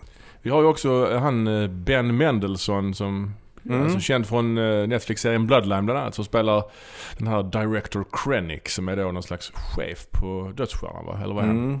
Ja, det är något sånt va? Projektledare för Mm, Dödsstjärnan. mm. Som är ja, ja. filmens huvudantagonist också. Mm. Så, Just att, det. Mm. så att han, han spelar också väldigt bra, ganska återhållsam sådär liksom. Men det jag tycker är gött med den här filmen också, som, som man inte riktigt Mm. får, får uppfattningen av i de andra Star Wars-filmerna faktiskt överhuvudtaget. Det är ju Imperiet liksom som den här krigsmaskinen. Ja, Liksom, att ja. de, att det, det- det är liksom ett krig och de eh, är överallt och ska liksom slå ner motstånd och, Mm. och man håller på att bygga det här supervapnet, dödsstjärnan. Ja, och det är ju också coolt att man får se dödsstjärnan in action. Ja. Och att de också har de här gamla kontrollpanelerna. Mm. I originalfilmen var det väl typ någon sån eh, eh, gammal mixerbord till någon tv-studio eller något sånt de höll på Mm. och hade som rekvisita Mm. där liksom. Att de har något liknande nu fortfarande, även i den här fast det är en modern film så att Mm. säga. Precis, och, och samtidigt eh, så tycker jag liksom att det är kul att man får se rebellerna på ett lite annat sätt. Eller de benämns på lite annat sätt. Mm. För här benämns, eller de beskriver sig själva som spioner, sabotörer och Mm. lönnmördare. Mm. Eh, och det är ju inte riktigt så liksom som man eh, Nej. har sett på dem tidigare. Alltså de är lite, man får se att han, eh, vad var det han heter? Alltså han eh, Cassian Endor, Endor. Ja, precis. Cassian. Alltså att han, ja men han, är- han är rätt rå och bara Mm. skjuter, skjuter ihjäl någon. Liksom. Ja precis, han sköt först där till, verkligen kan man Ja, säga. ja. Eh, I ryggen på någon typ så. Eh, och vi har ju också ehm, eh, alltså, ja, och även hans Saw Gerrera Ja. är, ju, är ju också ganska... ganska han, han benämns ju som separatist till och med tror jag. Det, är också lite, det, det gillar jag ju sig inte i filmen när de ska dra därifrån när dödsstjärnan kommer till den planeten och ska bomba. Att han Mm. inte vill följa med dem. Jag stannar här. Mm. Det är som garanterad död liksom. Mm. Han hade kunnat hänga med ju. Mm. Det har jag aldrig förstått varför. Nej, nej. Men eh, ja. Men, eh, men annars så är det, det är ganska coola miljöer tycker jag. Ja verkligen. Ehm, Den, den här Scarfy-planeten som de är på i slutet. eh, är ju ganska cool. Ja, den här Fina miljöer. Det är nästan som Söderhavsö. Ja, Ja, ja precis. Ja, ja men Jag minns att jag tyckte det, för det tror jag man såg trailern också liksom. Att man såg stormtrupperna springa där i, i vattnet. Liksom. Bland palmer. Ja, precis. Bland Ja. palmer. Det såg väldigt så udda ut liksom. Ja, det jag har inte sett det tidigare och det såg häftigt ut. Ja, det är riktigt frä- fräckt den striden. Och den här filmen eh, ger ju en känsla av krig. Mm. Som de andra Mm. filmerna inte gör. Man, man, man känner att det är krig här liksom. Och, Mm. och att de har ett uppdrag de ska göra för att kriget ska liksom vinnas. Liksom ett uppdrag på det sättet som, som man kanske missar i, i många av de andra filmerna tycker jag. Mm. Där det mer handlar om Skywalker på något vänster. Alltså Empire Strikes Back är ju den mest hyllade filmen men den handlar ju rätt mycket om att de ska rädda Hans Solo, eller förlåt. Att, uh, att uh, alltså handlar mycket om Luke och, och Jedi handlar ju om att de ska rädda Hans Solo liksom halva filmen liksom först. Innan själva kriget fortsätter. Men den här filmen ger ju en känsla av krig och folk dör och, och så vidare. Uh, och Det blir liksom en känsla av frihet att man inte har den här Skywalker-familjen. Att mm. allting måste kretsa kring det. Det gör att filmen liksom flyter på bättre på något mm. sätt. Uh, Sen har den ju vissa, vissa problem med manuset också tycker jag. Ja okej, okay, ja. Alltså dels det här då att det, fin- att det är oändligt många karaktärer och det bara kommer nya nya karaktärer hela tiden. Också. Ja det är sant. Men sen, sen, sen så stör jag mig ganska mycket på i slutet när de är på den här planeten i tredje akten. Alltså det är, det är väldigt klyddigt. Uh, mycket olika grejer som händer. Först så ska Jyn då ta sig upp i något, eh, klättra upp i något arkiv för att få tag på de här planerna och för att kunna göra det så måste de göra en annan grej innan och sen så måste de fixa den här skölden runt planeten för den måste de kunna ta ner för att de ska kunna skicka iväg det för filerna är så stora eller vad det är för någonting. Eh, och för att kunna ta ner skölden så måste de först komma åt the master switch. Mm, eh, och för att kunna göra det så måste de då dra någon jäkla lina från skeppet till eh, den här eh, switchen då. Liksom. Så att det är så mycket sådana mm. alltså, konstruerade problem. Ja, liksom, precis. Som ja, gör precis. att man tappar bort det lite grann. Alltså massa sådana här, alltså massa olika sådana här smådramatik som poppar upp. Och det yeah. det är lite det är inte så kul helt Nej. enkelt. Ja det, det, tyckte jag också var väldigt jobbigt. Eh, just det här med förlängningssladdar och det här med filstorlek. Ja, det tar lång, det är stora filer så det kommer vara svårt att sända dem. Sånt ska man, snack ska man inte ha i Star Wars liksom. Nej, Nej men precis. Uh, sen har vi ju då en annan liten god grej i den här filmen det är ju att Darth Vader är med. Mm. Uh, man får ju se honom först i, i sitt hem. Man får ju hemma hos Darth Vader. När han, den här Krennic går hem till honom. Han ligger i någon slags vattentank uh, och hänger där utan ben. Och, alltså han är, han är ju stympad. Men sen att han kommer in då i full mundering. Mm. Och med James Earl Jones rösten och allting. Nya, liksom nya goa repliker. Ja men jag kan tycka att man hör att James Earl Jones ändå är till åren kommen. Alltså att han är mycket äldre än när han spelade in. Han, han måste ju vara över 80. Oh ja, alltså, han är nog närmare 90 skulle jag tro alltså. Uh, så att ja, man hör att han är lite slöden liksom. Uh, och uh, det vet jag att de ville ha Orson Welles från början till den rösten. Uh, han var påtänkt. Men ja, det var ju tur de valde James Earl Jones. Mm. Eftersom han fortfarande lever och Orson Welles, han gick ju bort för mycket länge sedan. Um, men just också i, i slutscenen där, när de skickar iväg de här planerna till skeppet. Mm. Och skeppet blir bordat och Darth Vader får sin stora scen i slutet när han bara går loss. Det är ju väldigt, väldigt välgjort. Det är väldigt stämningsfullt. Man, det är helt mörkt, man hör de här andetagen och så ser man den här röda ljussabeln tändas. Och sen bara går han fram och bara slaktar de här rebellsoldaterna. Lite som eh, liksom Jason Voorhees eller något i den stilen. Alltså verkligen så här. Han är läskig där Darth Vader liksom. Och eh, ja, på ett helt annat sätt än man är i, i de andra filmerna skulle jag säga. Mm. Mm. Ja, verkligen. Ja, jag tycker den här filmen är mycket, mycket lyckad. Alltså det känns verkligen som, wow, man följer upp The Force Awakens med den här spin-off-filmen som också är svinbra. Som berättar liksom Star Wars, om Star Wars i samma värld fast ur ett annat perspektiv. Lite annorlunda, liksom, lite mognare eller vad man ska säga. Lite, lite mer eh, ja, krigs, krigskänsla. Och det slutar ju olyckligt. Som sagt, alla dör ju i den här filmen i stort sett ju. Yeah. Hela det här teamet som vi har lärt oss älska så att säga, de, de dör ju allihopa. Yeah. Uh, ja. Ja och huvud han Krennic, han dör ju också. Det är ju också lite så ödets ironi att han är fast där uppe i det här tornet. Och så ser han dödsstjärnan komma som ska, ska då förinta planeten. Och det är ju hans skapelse som då förintar honom liksom. Så det blir lite ödets, ödets ironi. Okej, okay, ska vi gå vidare till nästa film i mm. uh, trilogin då? Ja, och det är ju då The Last Jedi som mm. hade premiär 2017. Och det är ju då en film som tillhör den här Skywalker-sagan. Så det är en sagafilm då. Ja, precis. Och den är skriven och regisserad av Ryan Johnson. Eh, som ju kanske är ett lite udda val eftersom han har ju inte gjort några större produktioner direkt. Han har gjort den här Looper, är väl han, ja, en av hans mest kända filmer. Med Bruce Willis och Joseph mm. Gordon-Lewitt va? Ja, och så har han då regisserat några avsnitt av Breaking Bad också. Ja, Ja, det är ett väldigt märkligt val och att han får så pass, ändå så pass fria tyglar. Alltså manus och regi Ja, yeah. Jag tycker det känns yeah. väldigt, väldigt udda. Det känns här som att de inte riktigt vet var de är på väg. För att i den här filmen, så som många andra redan har poängterat, så gör ju Johnson, han, han eh, tar ju bort grejer som etablerats i film nummer ett. Mm. De mm. väljer han att bortse från eller att eliminera helt. Mm. Uh, och det är ju väldigt intressant. Um, och också naturligtvis att det känns ju som att eh, alla karaktärer har inte någon, fyller inte någon direkt större funktion i den här filmen. Att de har börjat få slut på grejer att berätta helt enkelt. Mm. Mm. Um, själva uh, inledningssekvensen där när uh, de här rebellerna, det heter inte rebellerna, de heter väl, vad heter de? The Resistance. Resistance. Ja, The Resistance, de ska fly från någon planet. Och då är ju Imperiet, förlåt, The First Order är ju där då. Mm. Då kommer en ensam X-Wing emot dem och då är det ju han Poe Dameron. Och det börjar någon bisarr liksom busringningsscen. När han kallar General Hux för Hugs och sånt. Ja. Och det är ju inte, ro alltså det är inte roligt. Det är så jävla dåligt alltså. alltså det är dålig, ja. dålig humor.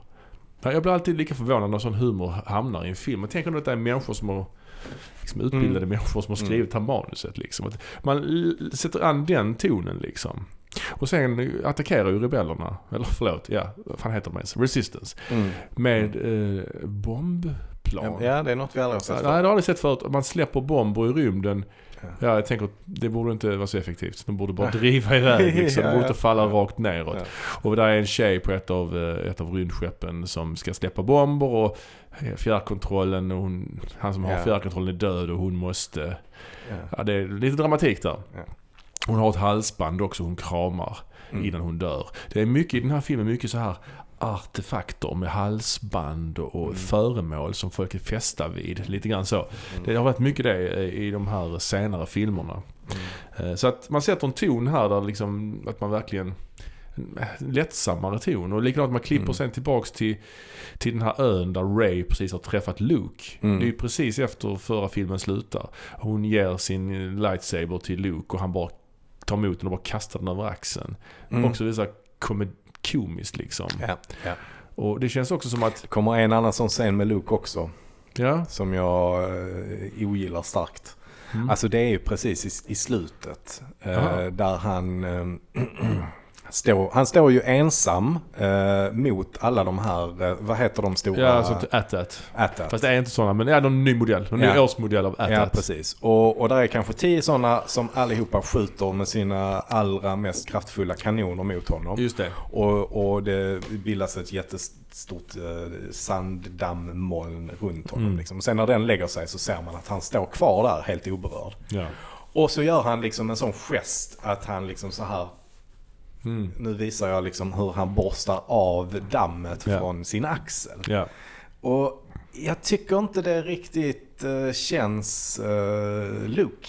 Liksom. Det påminner ganska mycket om den här busringningen i början. Ja, precis. Och uh, Mark Hamill ju, har ju sagt att han, det är liksom den Luke som är i den här filmen är ju inte den Luke han själv anser vara Luke så att säga. Och, och, det är också mycket i den här, de här scenerna vi nämnt, han kastar la, lasersvärdet. Alltså det känns som en diss mot JJ Abrams film. Att han, ja, att han liksom sa, nej så ska vi inte ha det, så här ska vi ha det.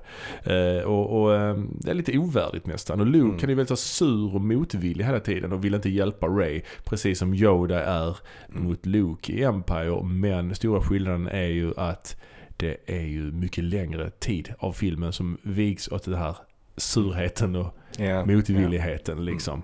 Ja, jag, jag gillar inte det personligen hur, hur Luke är i den nej, filmen. Nej, inte jag heller. Uh, sen så har jag ju hört lite intervjuer med Ryan Johnson hur han har tänkt liksom. Och, mm. och det har ju varit det att Luke har ju bestämt sig för att han, han vill ju fly undan för att han hade ju blivit en väldigt så här mytisk figur liksom. Lite grann mm. fått en... Uh, ja stjärnstatus liksom. Ja, kultstatus. ja, precis. Ja. Eh, och eh, vill, vill ju bara försvinna och tycker väl att det gamla måste dö. Ja. Och det är väl mycket det filmen handlar om också. Liksom. Det är mm. väl mycket det Ryan Johnson vill göra. Han vill ta ja. död på allt. Men det är också konstigt då att han resonerar så, Luke, att det gamla måste dö. Ja, möjligtvis. Men kan vi vänta tills vi har besegrat fienden? Liksom, vi behöver din hjälp här för att besegra en mäktig fiende. Nej, jag ska sura här istället. Det är ju lite, lite konstigt också ju. Sen är det i och för sig det här att han är ju rädd att, att hon ska, ska äh, bli som hans före detta elev Kylo Mm, Ren mm. då såklart. Så det kanske är väl lite motiverat. Sen är det ju också han den här Snoke. Han är ju med och han dissar ju Kylo Ren rätt tidigt och säger att "Ah, du kommer aldrig bli någon Vader. Han Mm. ber honom också ta av sig masken ju. Så han har ju typ inte masken på sig i den här filmen alls. Nej, nej. Den som var rätt cool också ju. Mm. Och den lagar han ju sen. nästa- Han pajar ju masken här i denna filmen. Och sen i Mm. nästa film så lagar de den igen och tar tillbaka den. Alltså det är så fram och tillbaka. Ja men det känns som att, Ja. att J.J. Abrams och Ryan Johnson liksom har varit i någon konstig Beef. tramsig liksom, Ja. eh, konflikt. Ja, Alltså visst. det känns nästan pubertalt som ett Ja. bråk de har haft. Så ska vi ha det. Nej, så ska vi ha det. Ja. Det är liksom verkligen, ja det är konstigt. Ja. Men det är också konstigt att Snoke säger det till, till, till eh, Kylo Ren att du är ingen Darth eh, Vader. Men Mm. vadå, Darth Vader han förrådde ju kejsaren och dödade kejsaren. Inte han, det måste ju folk veta. Mm, mm. Att, att han liksom vände tillbaka. Ja det kanske de inte vet i och för sig. Nej, ja, Snoke i och för sig får vi reda på sen i trean. Liksom. Men vi kanske inte ska gå händelserna i förväg. Nej, nej, kanske inte. Men en sak jag eh, gillade lite grann med Mm. Mark Hamill eh, på ön. Mm. Det är ju att Mark Hamill är en skådespelare som han var ju superstor med Star Wars. Efter det försvann han nästan lite grann. Mm, han har ju verkligen. jobbat mycket med voice acting. Han gör ju rösten till Jokern i den tecknade Batman till exempel. Han har inte gjort så mycket filmroller live. Alltså han är med i några sådana obskyra Stephen King filmatiseringar och så här John Carpenter filmer. Och han, Mm. Hamilton. Hamilton spelar bad guy i Hamilton. Men detta är ju hans första comeback, eh, hans stora comeback i en storfilm. Så det känns ju nästan lite grann som att Luke och Mark Hamill är samma person som har suttit på den här ön i 35 år.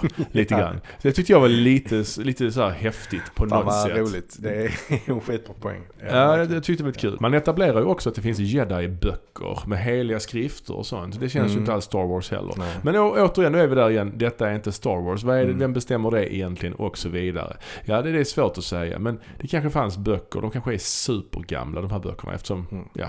Det ing- har inte funnits en bok med i någon, någon av de andra filmerna liksom. Ja. Så att, jag tycker bara det känns lite konstigt. Men jag gillar den här miljön supermycket. Den här ön. Den, här- ja, visst är det en sjuk ö. Ja, den är fin. Finns ju på riktigt. Ja, De fick ja. bara filma under väldigt begränsade förhållanden för det är sådana naturreservat. Så de har Mm. Ja, ju just byggt det. upp rätt mycket studio sen men de Mm. filmade där rätt tidigt. Mm. Överhuvudtaget tycker jag det är intressant. Jag kollade på den här bakomfilmen om den här filmen. Mm.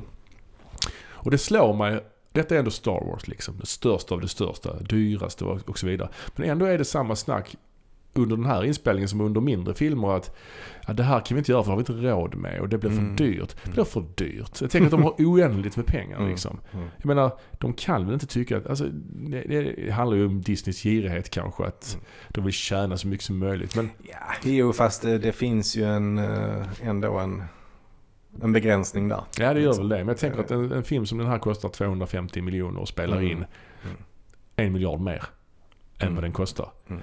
Jag tänker ändå att det finns att, att ta av så att säga. Mm. Jo det gör det ju, det gör det ju förvisso. Men det är ju inte, om vi tar Hans Solo-filmen, Ja. så gick ju inte den eh, plus liksom. Den gick ju minus. ja, man räknar in alla, all, all, eh, vad heter det, marknadsföring och sånt ja. Ja. Ja. Ja, det är möjligt. Det är möjligt. Det är är sant. Men, Mm. men, men... eh, Men återigen, tillbaka till, eh, till Last Jedi. Ja. Eh, Skellig Islands heter de i Just alla det. fall. Irländskt, va? Ja, irländskt. Mm. Och eh, det kanske är ett framtida semesterresmål. För de är väldigt, väldigt vackra. Ja, och och Ray är ju hela tiden på den här ön. Hon går ner i något hål. Eh, Och eh, hon lät, vem är min mamma, vem är min pappa och så vidare. Eh, Och det är lite påminner, äh, det är lite sådana hon går ner i det här hålet. Lite som när Luke går in i den här grottan hos Yoda och träffar Mm. Darth Vader. Lite åt det hållet, fast ja, lite annorlunda. Men sen resten av gänget då. Mm. De är ju då i rymden nu. Deras liksom, rebellflottan så att säga ska flyga iväg. The First Order följer efter dem.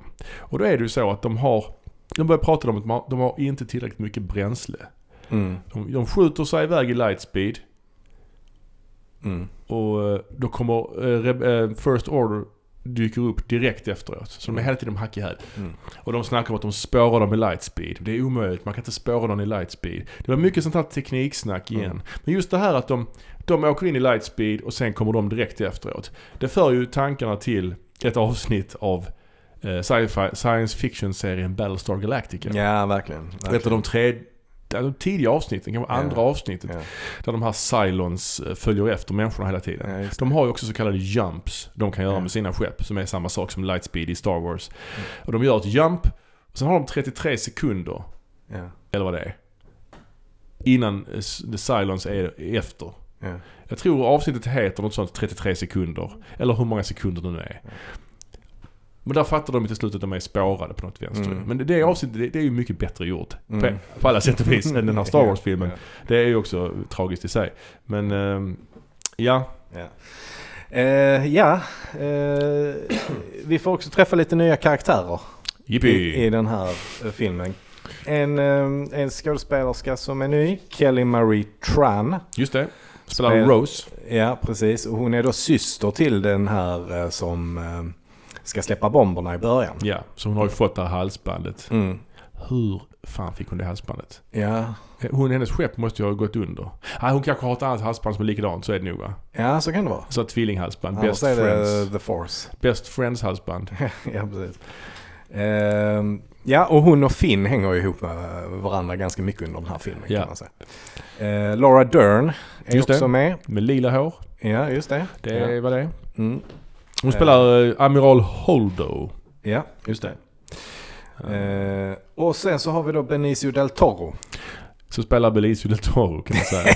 ja, precis. Ja, ja, ja. ja. Spelar någon DJ heter han sånt sjukt ju. Ja, DJ. Men, men det är ju så att, ja för det är ju så att de träffar ju honom. Det, det är nämligen så att de har blivit sp- spårade i lightspeed och de måste, de, de kan inte göra fler lightspeed eh, jumps för de har inte bränsle nog. Mm. Man har alltså bränsle i Star Wars-världen helt Mm. plötsligt.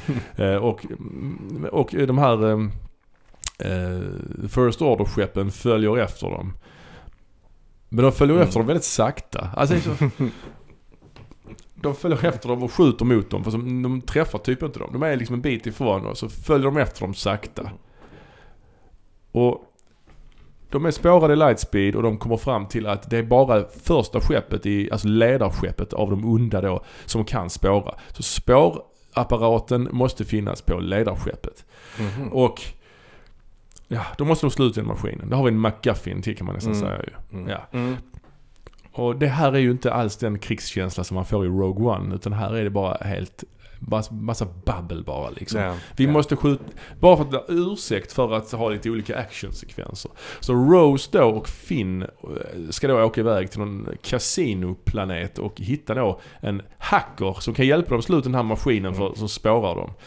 Åh, det är ju helt, och det är ju ja, värdelöst. Och det är Benicio del Toro. Och det är han som spelar den här hackern. Det är väl inte den hackern, det är väl fel hacker. De Mm, hittar ja, varandra. ja, De, de hamnar i fängelse där på den här kasinoön som är lite så prequel-aktig. Väldigt mycket muppar och konstigheter. Mm. Och i fängelsecellen träffar de, eh, råkar de träffa honom då som hjälper dem ut och hjälper dem därifrån. Och vad tycker du om Benicius eh, rollinsats där? Nej, han är ett skämt alltså. Han har lagt till en sån eh, som så att han stammar. Ja, och läspar har sig. Ja, Ja, det är ja, mycket. precis. Ja, han har det någon liknande karaktär i Marvels universum, den här The Collector. Mm. I den här Mm. Guardians of the Galaxy. Mm. Så att han, han spelar, jag vet inte. Nej, nej, nej, det är inte bra. Nej, det är inte det alltså. Men sen också glömde vi ju nämna kanske också att eh, de, i den här stridsfighten uppe i rymden så de blir attackerade. Kylo Ren flyger omkring. Och han känner ju att Leia är ombord på ett av skeppen och Mm. med sin force då antar jag. Mm. Och skjuter in. Så hon sugs ju ut i rymden. Just det. Och svävar omkring där eh, stelfrusen i rymden. Och, där, Ja. och när den här filmen kom ut så hade ju Carrie Fisher avlidit på riktigt. Så här Mm. tänkte man bara att ja, okej hon kommer väl dö i den här filmen då eftersom hon är död nu Mm. liksom på riktigt. Så får de väl försöka fixa ihop det så hon dör. Mm. Och då tänkte man, och det är ju tragiskt men det måste ju göras på något sätt liksom. Mm. Och när hon svävar omkring där i rymden livlös tänkte man, sorgligt. Han dödar båda sina föräldrar liksom. Mm. Det var, de löste det på det här sättet. Eh, Ja, det var väl inte optimalt men funkar kanske ändå. Men sen ett, tu, tre så öppnar hon ju ögonen och flyg, Ja, flyger som så. Stålmannen. Ja. Flyger tillbaks. Och det sjuka är ju att de, eh, de eh, andra, alltså han Poe och, och de andra, de står och kollar i fönstret inne på rymdskeppet och ser henne. Mm. Titta hon är där! Fort till medicinbryggan eller så. Ja. Att de står och kollar ut och kan se henne där i rymden liksom. Ja. Komma, ja, det är så kackigt alltså. ja, det är kackigt faktiskt. Att med, hennes död förändrar ju såklart väldigt mycket av manusen. Det skulle säkert vara att Leia eh, lyckades vända Kylo Ren eller något i den stilen. Tror inte det. Ja, kanske. Men nu Kanske. överlever hon i alla fall Men det detta. känns konstigt att han då, Ryan Johnson, väljer att föra, föra storyn åt det hållet. Att hon överlever liksom. Ja, det är konstigt. Alltså det... Är man, är man någorlunda pragmatiskt lagd så ja. hade man ju ändå kunnat skriva in en dödsscen där. Ja, där var det ju, kändes det som ett ypperligt tillfälle så att säga. Ja. Ja, um, ja vad har vi mer för grejer? Sen har vi den... Alltså, den, den, den, har ju vissa, den, ja, vi, vi får till exempel eh, också se att förutom den här kraften som Leia har då. Just det. Jedi-kraften liksom. Och de har aldrig etablerat innan att hon nej, har några krafter. Jo, hon, har märkt, hon märker när Hans Solo dör. Hon ja, kan ta emot ja. Lukes meddelanden. Mm, That's it. Mm. Ja, precis. Men nu fick vi se att hon har även den här kraften. Och det kanske sig med någon serietidning, vad fan vet jag. Men, men, ingen film i alla fall. Nej. Men sen så har vi också fått se eh, några, några nya egenskaper som uh, jedisarna har. Och det är ju då att uh, de kan typ prata med varandra på, på det sättet som uh, mm. Kyle och Kylo, Kylo och Ray gör. Ja. Alltså att de typ... Uh, Skypar. Skypar. ja. ja, precis. Jedi Skype. Ja. Ja. ja, det har de aldrig haft med innan. Det är Nej. någon nytt grej. Och det tyckte mm. inte jag var helt dumt kanske. Nej. Att Nej. de har något connection där. Man undrar ju vad det är för connection de har då såklart. Mm. Och han snackar om att han vill vända henne och hon mm. då att hon vill vända honom. Liksom. Um, så det, det, är väl ändå, det är väl ändå okej okay, mm. liksom. Mm. Och han berättar ju då för henne att Luke har försökt döda honom. Mm. När han var hans elev och så vidare. Ja, precis. Men sen har vi också... Och, och, en sak till det är ju att de kan uh, göra en sån här uh, mind reading. Fast det har, man, det har de kanske introducerat i, i förra filmen. Ja, det har Lite. Ja, att hon har sett kartan, då behöver inte han roboten längre. Ja, ja just det. Det har, det har man redan gjort. Mm. Men det är också... Um, Men det är nog väldigt många nya krafter som adderas hela tiden. Ja, en annan ny kraft är ju, det finns ju en sekvens när Luke uh, Uh, han står och han ska förstöra jedi-templet eller vad det är. Mm. Och då kommer Yoda upp mm. Eh, uppenbarar sig Yoda. Det är också en liten detalj bara som jag stör mig rätt mycket på. Det är att vi får se en bild bakifrån på Luke och över axeln på Yoda. Yoda-spöket. Det innebär alltså att Luke inte ser Yoda-spöket men vi ser det. Mm. Hur kan vi se Yoda-spöket? Vi har ju inte The Force. Förstår du vad jag menar? Mm, jag det, det, han borde ju säga det för att det ska finnas där. Det yeah. finns andra ex exempel på detta i filmen Insidious till exempel. Mm. När han går omkring eh, huvudpersonen så ser man några spöken i bakgrunden men han uppfattar inte dem. Mm. Hur kan de då vara där så att säga? Mm. Det finns också en annan sekvens i filmen Sjätte sinnet, minns du den? I see dead people. Mm. Den här lille pojken, han ser spöken. Ja du minns mm. den? Han ser spöken överallt liksom. Mm. Men det är en sekvens där han ska upp och kissa på natten. Han ja. står och kissar vid toaletten. Som man filmar utifrån, man ser honom bakifrån vid toaletten. Och någon går förbi kameran snabbt bara. Och lite, lite jump scare. Mm. Hur kan det vara det när inte han ser det? Hur kan spöket vara där om inte han är där för att se det? Och likadant här, hur kan Yoda vara där om inte Luke ser honom? Skitsamma. En detalj som jag pratade alldeles för länge om. Mm. Mm. Men. Det introduceras ju också att de här spökena, han slår ju till Luke i huvudet ju. Fysiskt. Yeah. Yeah. Och han, gör, han koncentrerar sig också så att blixten slår ner i det här jedi-templet och bränner upp det. Mm. Så de här spökena, är de... Det är ju som att de inte är döda. Yeah. Var är, varför, varför, varför är Obi-Wan Obi Var, varför inte han med? yeah, och varför hjälper de inte till? Om de nu är så fysiska och kan göra fysiska grejer. Då kunde de hjälpa till i kriget också ju. Tänk om de haft Yoda med sig också, och Obi-Wan liksom. Yeah. Ja, man makes you think. Men den, den har vissa förtjänster ändå. Ja, det har den väl. Det är ju en jävligt snygg scen när de fightas i slutet. Uh, Kylo Ren och uh, Ray tillsammans. Mot uh, Snoke. Ja, ja precis. Det, det är snyggt så här. Det är väl inte så snygg fighting kanske. Men det är rätt så snyggt fotat. Det är snygg scenografi mm. med den här yeah. röda bakgrunden. Det är mycket rött i den här filmen ju. Ja, ja. Uh, det, det är ju rätt så snyggt. Men... Ja, jag tycker det, det är rätt snygg eh, koreografi också. Eller? Ja, jag vet inte fan. Ja, ja kanske. Ja, jag, jag är osäker. Det är coolt sättet de, de dödar Snoke på. Ja, men Kylo också... Ren liksom mm. vänder den här ljussabeln mm. och uh, sätter på den liksom mm. när den är vänd mot uh, Ja, och han, och han Snoke säger till oh, jag känner hur du tänder din ljussabel. Men det är ju inte mm. hans egen han tänder utan det är den här andra som ligger bredvid. Mm. Så kan man tänka där Snoke som är så all powerful borde kanske känna det på sig. Mm. Who knows. Mm. Men det är också intressant att de dödar bad guyen. Huvudbad mm. guyen dör här i andra ja. filmen. Utan att vi får veta någonting om vem han är. Där blev man lite besviken ju. Mm, ja, det blev man. Ja. ja. Uh, och uh, sen har vi också det här att han Poe Dameron är mycket missnöjd.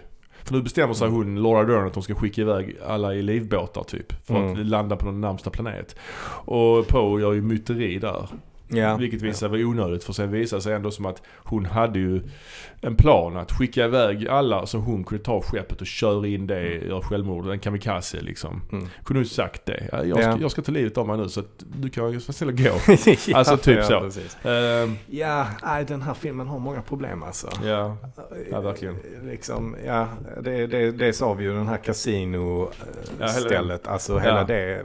Ja. Varför? Ja, det är sån, liksom som en, ett avsnitt av någon dålig eh, sci-fi serie. Ja. Liksom, det är inte värt det. Alltså det här är ändå en storfilm, man borde lägga mm. mer tid. Mm. Alltså, värdefull tid liksom yeah. att lägga på något sånt skit liksom. Och de här barnen som är fängslade där i det kasinot. Som ska yeah. sköta de här uh, kapplöpningshästarna eller vad det är. Ja, chihuahua-liknande hästar yeah, yeah. med stora alltså, öron. Ja, alltså det är så, det är så corny. Mm, liksom. Och de återkommer i slutet. Precis yeah. Det hintas lite om att, jag har förstått som att Ryan Johnson ska göra någon slags trilogi till. Ja, det är, det är inte bekräftat. Nej, det är, det är nog, säkert. Det är nog lagt på is nu tror jag. Ja, efter uh, det här så fick han väl rätt mycket skit. Nej, alltså det tror jag inte han fick för han blev ju erbjuden att regissera uh, antingen var det solo eller så var det uh, The Last Skywalker. Rise of Skywalker, ja kanske Rise of, ja. ja. Den här filmen blev rätt så hyllad av kritikerna ju. Ska mm. komma ihåg. Den fick ju bra kritik mm. av kritikerna. Mm. Inte av fansen så att säga. Uh, det är ju en, en sekvens i slutet som ska föra tankarna också till The Empire Strikes Back när de är på den här Crate-planeten. De hittar en bas som påminner lite grann om uh, Helms klyfta i Sagan om två tornen mm. kanske. De låser mm. in sig där och jag vet inte, de väntar väl ute typ. Mm. Och det är en, en, vit saltplanet med rött under det vita saltet. Mm. Det är väldigt snyggt liksom. Mm, det är snyggt. Det blir effektivt när de sen ja. flyger och det eh, liksom ryker mm. upp sån röd sand. Ja, de skickar ut sådana skruttiga jag vet inte fan vad det är ens. Mm. Är det, det, kan de eh, göra någonting med mm. de här farkosterna de har? Det känns verkligen ytligt. Som, yeah. alltså det, det, de skickar iväg dem med Atatsen är ju övermäktiga liksom. Och sen ska Finn begå självmord och liksom rädda dagen, men då hindrar ju hon honom. Uh, vilket är skitstörigt. För det här är ändå den karaktären har fått något värdigt. Mm. Och så mm. tror man att hon dör, men det gör hon inte heller. Alltså det, det blir liksom ingenting av alltihopa. Men sen dyker Luke upp som du har sagt innan. Mm. Och de skjuter mot honom och ingenting hjälper. Mm. Och Kylo Ren och han börjar fightas. Ja. Sen visar det sig då ja. att det är ett hologram bara. Ja, och rättare sagt en force meditation. Han mediterar ja, ju. Ja. Man klipper ju sen till att han, han kör ju svärdet igenom Luke, men Luke mm. är liksom genomskinlig och han är inte där. Och sen klipper man till den här ön och sitter han där och mediterar, att han projicerar en bild av sig själv. Mm. Och det tyckte jag väl var det absolut bästa i hela filmen egentligen. Mm. Just den mm. sekvensen, för den var oväntad och det var, det var coolt faktiskt. Mm. Sen var jag inte lika kanske glad i att Luke dog av det. Nej, det tyckte nej. jag kanske var lite lite väl. Mm. Men det var väl Ryan Johnsons, eh, liksom, det var ju det han ville på något sätt. Han ville ta död på alla de här eh, gamla grejerna mm. för att kunna skapa någonting nytt. Liksom. Vilken grej ändå. Att mm. skriva, att sitta och skriva sitt manus. Okej, okay, jag ska få en Star Wars-film. Jag ska döda Luke Skywalker. yeah. Det är ändå, det är ändå alltså, ett djärvt val alltså. Yeah, yeah. Det är det ju. Och, och, man ska ju lägga till att han är ju också ett uh, fan av de gamla Star Wars-filmerna. Liksom. Ja, ja visst. Ja, ja. Så att, uh, ja. Och även om Luke dör då i slutet så slutar ju ändå den här filmen hyfsat mer hoppfullt än Empire om man jämför mm. mellanfilmerna liksom. Att eh, man etablerar de här ungarna som en slags framtida mm. rebeller mm. och alla, de kommer där, hon, eh, Ray räddar dem ju liksom. Mm. De tar Millennium Falcon och åker därifrån liksom. Mm. Det är inga lösa trådar så egentligen. Alltså i Empire Strikes Back slutar ju med att de ska rädda Han Solo. Han har blivit tagen av av Boba Fett ju. Mm. Mm. Och de ska iväg och hitta honom. Men det, det är inget sånt. Mm. Ingen, ingen sån cliffhanger får vi. Nej. Alltså det, det är vad det är. Mm. Jag tycker... Jag tycker det här är en mycket svag film alltså. Svag etta? Ja, så starkt vill jag inte ta det men... ja, men den har, den har för mycket skit. Alltså det är det enda yeah, som är yeah. riktigt det är ett par små glimtar så här och var mm. som är bra. Mm. Det är naturligtvis välgjort på många sätt. Men det är liksom, det är rätt tradigt där på eh, den här ön tycker jag. Och mm. Casinoscenen är bedrövlig. Det är rätt tradigt när de är i rymden och de kör iväg långsamt mm. och de följer långsamt efter. Det är rätt mycket tråkigt, alltså det är tråkigt liksom. Ja, ja. Nej, jag, jag håller med dig om allt. Ja, om man jämför det med Rogue One som var filmen som kom innan där man verkligen har ett tydligt mission som ska lösas mm. och starka karaktärer och skitigt. Det är också väldigt, alltså det är ganska svårt att hänga med i filmen tycker jag. Ja, För det är väldigt många olika stories mm. parallellt. Liksom. Ja, kan det vara ja. ja. Alltså för att Finn och, och Rose är mm. ju ute på något eget uppdrag för att hitta den här kodbrytaren. Liksom. Mm. Som sen då visar sig vara en förrädare ja. för vissa sen. Precis. Samtidigt parallellt så är Ray och Luke på den här planeten. Liksom. Just det. Och så samtidigt så är de i rymden och, och försöker fly därifrån. Mm. Alltså, så att det, det, är väldigt mycket som händer parallellt. Mm. Och det är svårt att hänga med i vad som är vad, tycker jag. Ja, precis. Och så får man då också samtidigt följa Kylo Ren lite grann. Ja, precis. Eh, ja. Inte så mycket kanske som i, i uh, första, men uh, mm. en del ändå. Nästa film var ju då Solo, A Star Wars mm. Story 2018, regisserad av allas vår Ron Howard. Mm, precis. Och där var det ju lite så, lite, lite komplicerat. För det yeah. var ju två regissörer som anlitades först. Phil Lord och Chris Miller. Som fick sparken ganska ja. långt in i processen. Jag tror att eh, de har spelat in 70% av filmen eller något sånt. Mm. Men de fick kicken för att det tydligen var det kaos på inspelningsplatsen. Och eh, de, deras, deras bakgrund kommer från animation och komedier. De har bland annat gjort 21 Jump Street-filmerna. Ah, 21 och 22 Jump Street. Ja, ja. Som ju är rätt roliga filmer. Ja, men, men det, som, det som är grejen där är att de, de kommer från en värld där man jobbar med ganska mycket improvisation. Mm. För att få fram de här eh, liksom, komiska eh, scenerna. Och eh, det funkade väl kanske dåligt för att mm. man, man tog över då, alltså Lawrence Kasdan skrev ju manus. Mm. Eh, som vi sa tidigare, att han började ju skriva manus liksom. Sen så fick han ju då hoppa över eh, till att skriva till Force Awakens. Och då ja, tog han faktiskt hans son, eh, sonen Kastan, ja. han Jake Kastan. Jag vet kanske. inte. Ja. Kanske. Han, han tog över och skrev färdigt manuset. Ja. Men i alla fall, eh, Disney fick kalla fötter och de valde då att byta ut de här två eh, regissörerna och då fick Ron Howard, som ju är en pålitlig Hollywood-regissör, för han fick ta över rodret. Mm. Och det gjorde kanske att filmen blev lite tråkigare än den skulle varit annars. Ja, ja precis. Ja. Kanske, kanske. kanske. Och sen har vi också den här problematiken med att eh, det är en ikonisk karaktär Hans Solo gör, mm. som verkligen är förknippad med Harrison Ford. Och här väljer man då en annan skådis att spela. Han spelar ju honom som yngre så att det är egentligen mm. helt enligt, enligt reglerna. Men i dagens, ja. i dagens värld så är det ju Alltså vi pratade om The Irishman tidigare till exempel. Att man mm. Eh, föryngrar gamlingar liksom. Och Tar Tarkin till exempel. Mm. Han, ja, det hade inte funkat med en ung person där i och för sig. Men att man vill datoranimera mm. Nu hade inte det funkat att göra en datoranimerad eller de-aged Harrison Ford. Det tror jag inte. Mm. Jag tror inte han hade velat gå med på det. Han känns ju inte Vad heter skådespelaren? Alden Ehrenreich, heter han så? Vi kallar honom för det. Ja, Al Alden kan vi kalla honom för. Ja. För jag tror han heter det. Ja. Eh, men jag tycker han är rätt bra som Han Solo alltså. Ja, ja, ja. Jag, köper, jag köper honom som Han Solo. Mm. Uh, visst, han, han försöker inte göra en... Uh, alltså han försöker inte simulera Han Solo.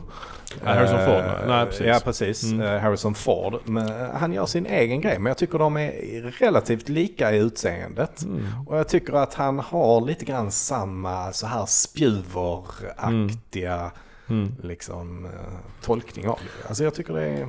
Ja, jag, jag, jag köper honom som, ja. en, som en ung Hans Solo.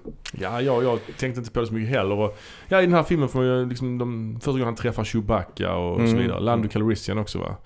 Uh, och jag, jag var ju, liksom, man gick ju in i den här eh, biosalongen och var väldigt skeptisk från början att det här kommer inte bli bra. Det här kändes Jaså, ju... Ja men det kändes mm. inte så bra liksom. Jag vet inte varför. Det, det var någonting som... Jag var inte så peppad liksom. Man hade ju hört väl en del om eh, ja. det produktionstekniska, att det var mycket problem. Mm. Och det var ju också därför den blev så oerhört dyr. För att när Ron Howard kom in yeah. så, så valde han ju att, att liksom spela in allting igen. Ja, liksom. Så att han spelade, ju om, spelade in 70, 70% av filmen. Fan, hur hur hann de allt detta liksom? Nej, men därför blev den ju extremt dyr. Liksom. Ja, ja. Och där är ju vissa skådisar som var med i det första. Till exempel Michael K. Williams, han som är med i i eh, Boardwalk Empire och mm. eh, också känd för att spela Omar i, eh, eh fasen heter den? Eh, den här kriminalserien eh, The Wire. Ja, ja, ja. Mm. Mm. Eh, han hade ju en, en roll som de fick stryka helt och hållet för han Aha. kunde inte komma tillbaka och göra de här reshootsen. Han var Okej. upptagen med något annat. Hmm. Eh, så det är ju tråkigt. Ja det är det ju. Eh, så Ja, det, alltså. det har ju faktiskt lett till att Solo är den dyraste Star Wars-filmen som någonsin har gjorts. liksom. Och den minst framgångsrika. Ja, ja. Den spelar ju inte in speciellt mycket på bio. Nej, så att den... Alltså 350 miljoner, det är ju Ja. ingenting. Det är ju, alltså det är ju ingenting i, i dagens... Det nej, inte för en Star Wars-film. Nej, och Alltså- knappt för en annan blockbuster heller Nej, egentligen. Alltså. nej. Nu är det ju liksom 700 miljoner minst. Alltså, Mm. det ska vara... Eller 500 i alla fall. Och sen så var ju en annan grej också att man bestämde sig för att den här filmen ska inte ha premiär till jul som alla det. andra Star Wars-filmer. Utan Ja. den ska ha premiär i maj istället. May the fifth. Ja. Kanske. Nej, vet det var, inte. nej, nej, nej, Nej. May the Fourth, May the Fourth. Just det. Ja. bra, bra, bra dag. Ja. Ja. Eh, nej, utan det var i slutet på maj. Revenge Eh, of the Fifth. ja, precis. Ja. Eh, jag, tror, jag tror också att man var... För nu, visst var det väl så att det var fotbolls-VM samma år där? ja, i Sovjet att säga. I Ja, Ryssland. I Ryssland. Ja, och då var man rädda för att det skulle krocka med det liksom. Så Ja, man ja. valde att inte lägga det mitt i sommaren också. Så då fick det bli maj. Och det var väl en konstig tid. Och plus att det var bara fem månader sen liksom, den förra Star Wars-filmen Ja. hade premiär. Mättnaden hade ju infunnit sig. Precis. Star Wars fatigue som Precis. det kallas för. Ja, exakt. Eh, Så filmen gick back helt enkelt. Jag tycker det känns längre sedan den kom ut alltså. Jag vet inte varför. Mm. Jag har bara sett den en gång också i och för sig. Mm. Men, eh, mm. Men i alla fall, den, den har ju beskrivits som en space western. ja precis. Ehm, och eh, precis, precis som i Rogue One så börjar den med In a Galaxy då, Mm. texten där.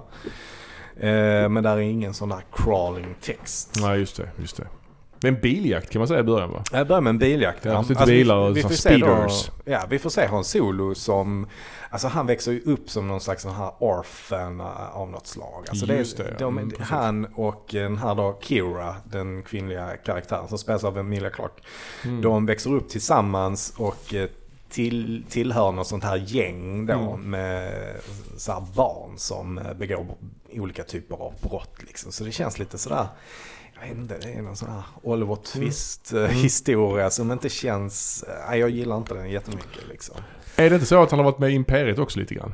Ja men det kommer ju sen ju. För Ah, sen okej. så flyr han då från, eh, från det här gänget tillsammans med Kira. Men, men eh, Kira eh, fastnar och blir tagen liksom. Eh, Medan han då är på någon form av flygplats då och så för att undkomma de här som jagar honom så måste han ta värvning. Ja. Och, och sen så är han då, är han då en eh, ja, krigar för eh, imperiet liksom. Mm. Och så går det tre år. eh, liksom. Och sen så träffar han då på ett, eh, ett gäng då. som han ansluter sig till som där Woody Harrelson är, är ledaren. Eh, Thandy Newton Mm. och en sån här animerad karaktär är med också som. John Favreau gör rösten till. Just det. Ehm, ja, och där blir han då tillfångatagen och så blir han nedkastad i en Just sån det. fängelsehåla och så träffar han Chewbacca Ja, just det. där nere. Och han, man får höra Hans Solo prata sånt Chewbacca-språk Ja, också där. Ja, det är rätt trevligt. Ja, det, det, och alltså det händer ju jäkligt mycket och då har det inte ens gått 20 minuter av filmen tills Nej. att han träffar Chewbacca. Liksom. Precis. Och det är ändå en jäkla massa grejer Ja. många har introducerat. Så det går i ett eh, rasande tempo. Liksom. Sen ska de göra något, de ska råna ett tåg bland annat. Mm, och det blir, det blir deras nästa grej. Men jag tänkte det här, det är ju rätt fult när han pratar Ja. Chew- Chewie-språk. Ja, det har man aldrig hört innan. Det har alltid varit att de liksom... Ja, man får liksom... Ja, så man har alltid vetat att han kan förstå Ja, exakt. Men man har ju aldrig hört honom prata Wookie-språket. Det är också fascinerande att folk förstår R2D2 och BB-8 också. De har pip att de kan prata. Det är fascinerande. Vet du vad Wookie-språket heter? Nej. Shuriwook. Aha. Ja, ja. Det är inte lika household som Klingon till exempel Nej, i Star. Trek. Nej, nej. Nej, men i alla fall. Så det är mycket, mycket som händer där. Och då börjar de ha någon slags eh, fight liksom. Och under den fighten så börjar Mm. han gurgla fram de här uh, Wookie-språken. Ja, Jag, jag tycker den här filmen är mycket bättre än sitt rykte liksom. Jag tycker det. Den Mm. är liksom underhållande. Eh, alltså visst man kanske förklarar lite för mycket. Det här med Kessel Run är väl med också. Och, Kessel Run är, ja, är med. Allt sånt, alla sådana goa repliker som var mys- mystiska. För de träffar ju Lando Calrissian sen. Och vinner. Som spelas av Donald Glover. Precis ja. Eh, sen har vi också Paul Bettany med Just som det. en eh, skurk. Jag tycker Mm. han är rätt, eh, ja men han är rätt bra faktiskt som skurk. Mm. Han, är rätt, eh, han känns jävligt und liksom. Men det är liksom rätt snyggt också med den här, eh, de här andra folket, här, den här stammen, eller de här tjejerna. Mm. Det är rätt så coolt här för mig liksom. Mm. Känns mm. lite... Ja, de, de kommer till någon sån ökenplanet Ja, påminner lite, ro, lite Rogue One-igt. Liksom. Ja men det här är Ro- Rogue One-igt tycker jag också. Mm. Ehm, alltså för till exempel, alltså det går ju över i en slags heist-movie precis som Rogue One är lite grann. Mm. Ehm, när de gör det här tågrånet bland annat då. Mm. Eh, och i den scenen så dör ju både Thandy Newton och John Farrow. Just det. Eh, så att de är ju inte egentligen med jättemycket i filmen liksom. Men det är ändå kända namn och Ja, ja, ja. karaktärer som vi ändå har fått blivit introducerade till som bara dör rätt snabbt. Mm. Och jag menar jämfört med de andra filmerna så är det ju knappt några karaktärer som dör. Nej, så liksom. så Så att här, här, här är det ganska många som, som dör så liksom. Ja. Ehm, mm, nej, men sen så tycker jag då som sagt eh, Paul Bettany är rätt bra som, eh, som skurk. Och jag gillar Donald Glover också som Mm. Lando Calrissian. Liksom. Han, är, han, gör det, han gör det bra faktiskt. Ja, vid slutet av filmen dyker Darth Maul upp i alla fall. Som ett hologram. Han visar han var den här vapenhandlaren. Va? Mm, så. mm. Och det är ju intressant att det knyter ju an till, till prequel-filmerna. Och att naturligtvis att, att Darth Maul överhuvudtaget lever. För det vet man ju inte om man inte kollar på de här tecknade filmerna som Nej. är, utspelar sig mellan alla filmer och så vidare. För att han blev ju avhuggen på mitten i Phantom Menace. Det enda som var bra med den filmen, det tar de koll på liksom. Mm. Eh, men, eh, men det visar att han överlevde det. Mm. Det är många som överlever eh, sånt ju i Star Wars får vi reda på sen. Mm. Höga, fall från höga höjder. Ja, Det, det är många som Ja. överlever det. Ja. Eh, och det var lite kul ändå, en kul avslutning kanske. Men man kan ju säga i alla fall att det är också en mycket rakare berättad eh, historia än vad sagafilmerna är. Alltså, Mm. För att vi får följa Hans Solo hela tiden liksom. Eh, det finns en massa bikaraktärer och så som introduceras men det är ändå en rakare berättelse liksom. Ja men precis. Ehm, Ja.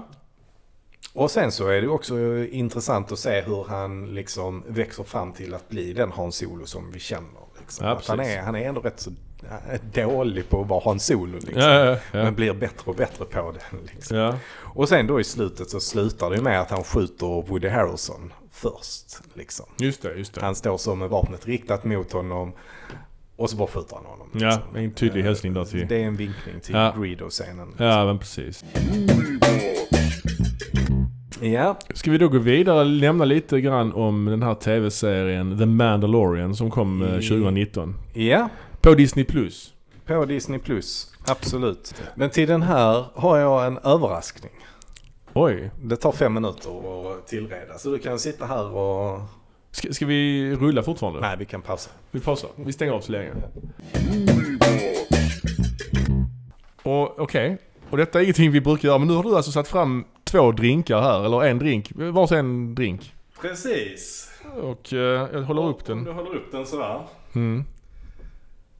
Det här ska då alltså vara en Baby Yoda-drink. En Baby Yoda-drink. Och de här körsbären ska egentligen flyta upp lite och se ut som två ögon. Ah! Själva färgen ska vara lite grönare. Det är två... eh, Men Ja, det här ska då vara eh, öronen, de här två limeskivorna. ja det är två limeskivor på varsin sida. Som utgör då eh, Baby Yodas öron. Ja. Ja det är starkt. Vad är det i då? Ska vi prata? Ska jag, ska jag gissa kanske då? ja, det får göra. Jag smakar. Jag smuttar lite på den här. Vi brukar vi inte göra det här och dricka så här men... Ja. Lime, limejuice eller citronjuice. Mm. Lime. Lime. Alltså det är ju gin va? Gin. Jag såg du smusslade med en ginflaska här förleden. Eller här nu. Är det oliver det? Nej körsbär var det. Det var körsbär.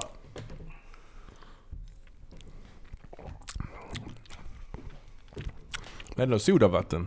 Nej, nej. Alltså det är, det är gin och uh, limejuice och roses lime. Roses lime Så ja. att man kan Mm. säga att det är en gimlet. Gimlet. Fast med körsbär i och Mm. två limeskivor som...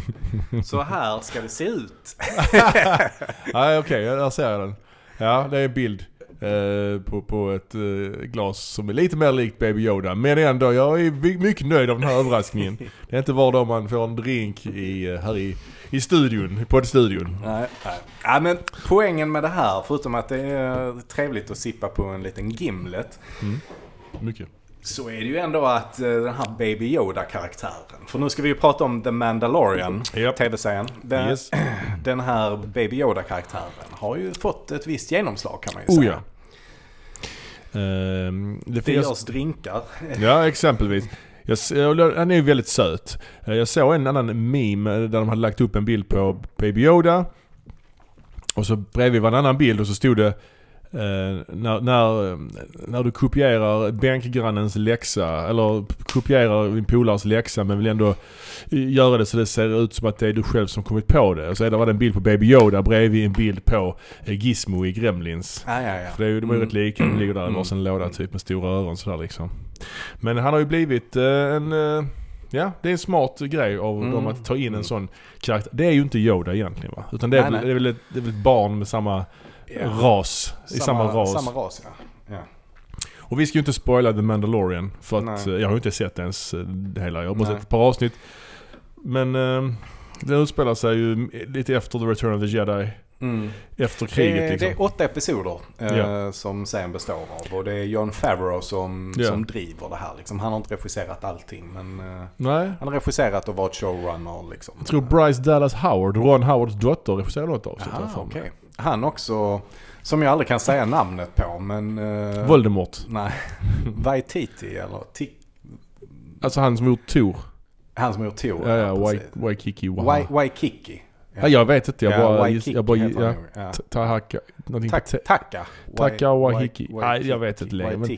Han är han är populär också ju. Han är väldigt populär. Han har regisserat något och han har också en liten roll i, i det. Mm. Eh, där, är- ja, det är ju Mm. då eh, Pedro Pascal som, som spelar eh, The Mandalorian.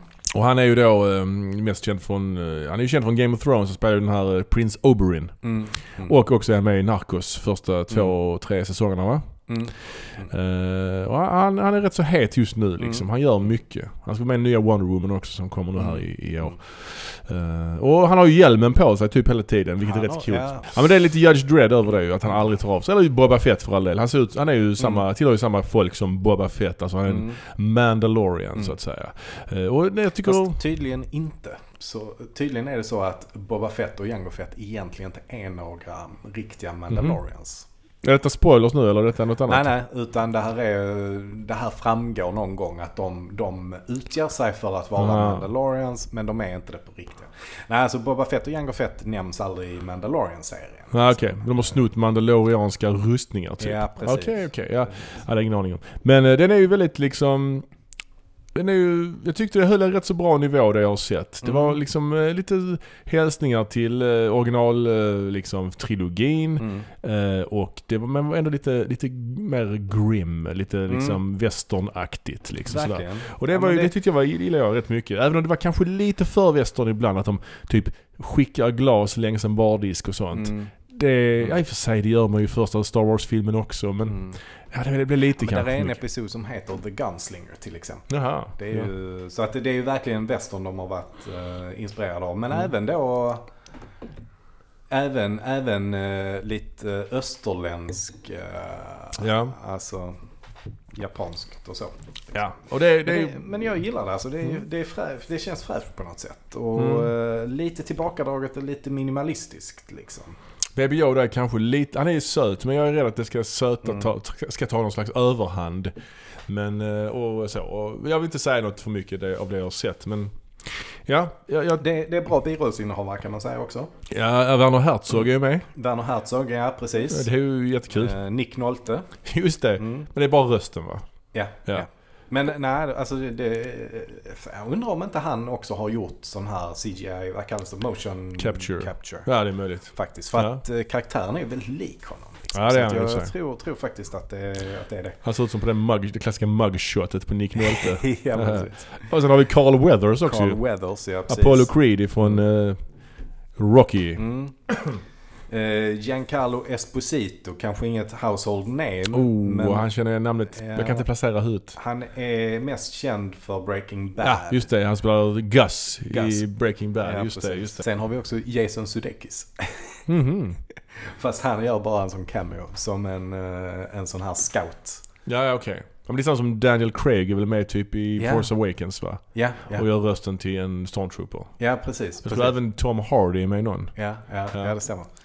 Eh, ja, ja, det såg på något bakommaterial också. Att, alltså, eh, det var nog till Hans Solo, tror jag. Alltså solofilmen. Ja.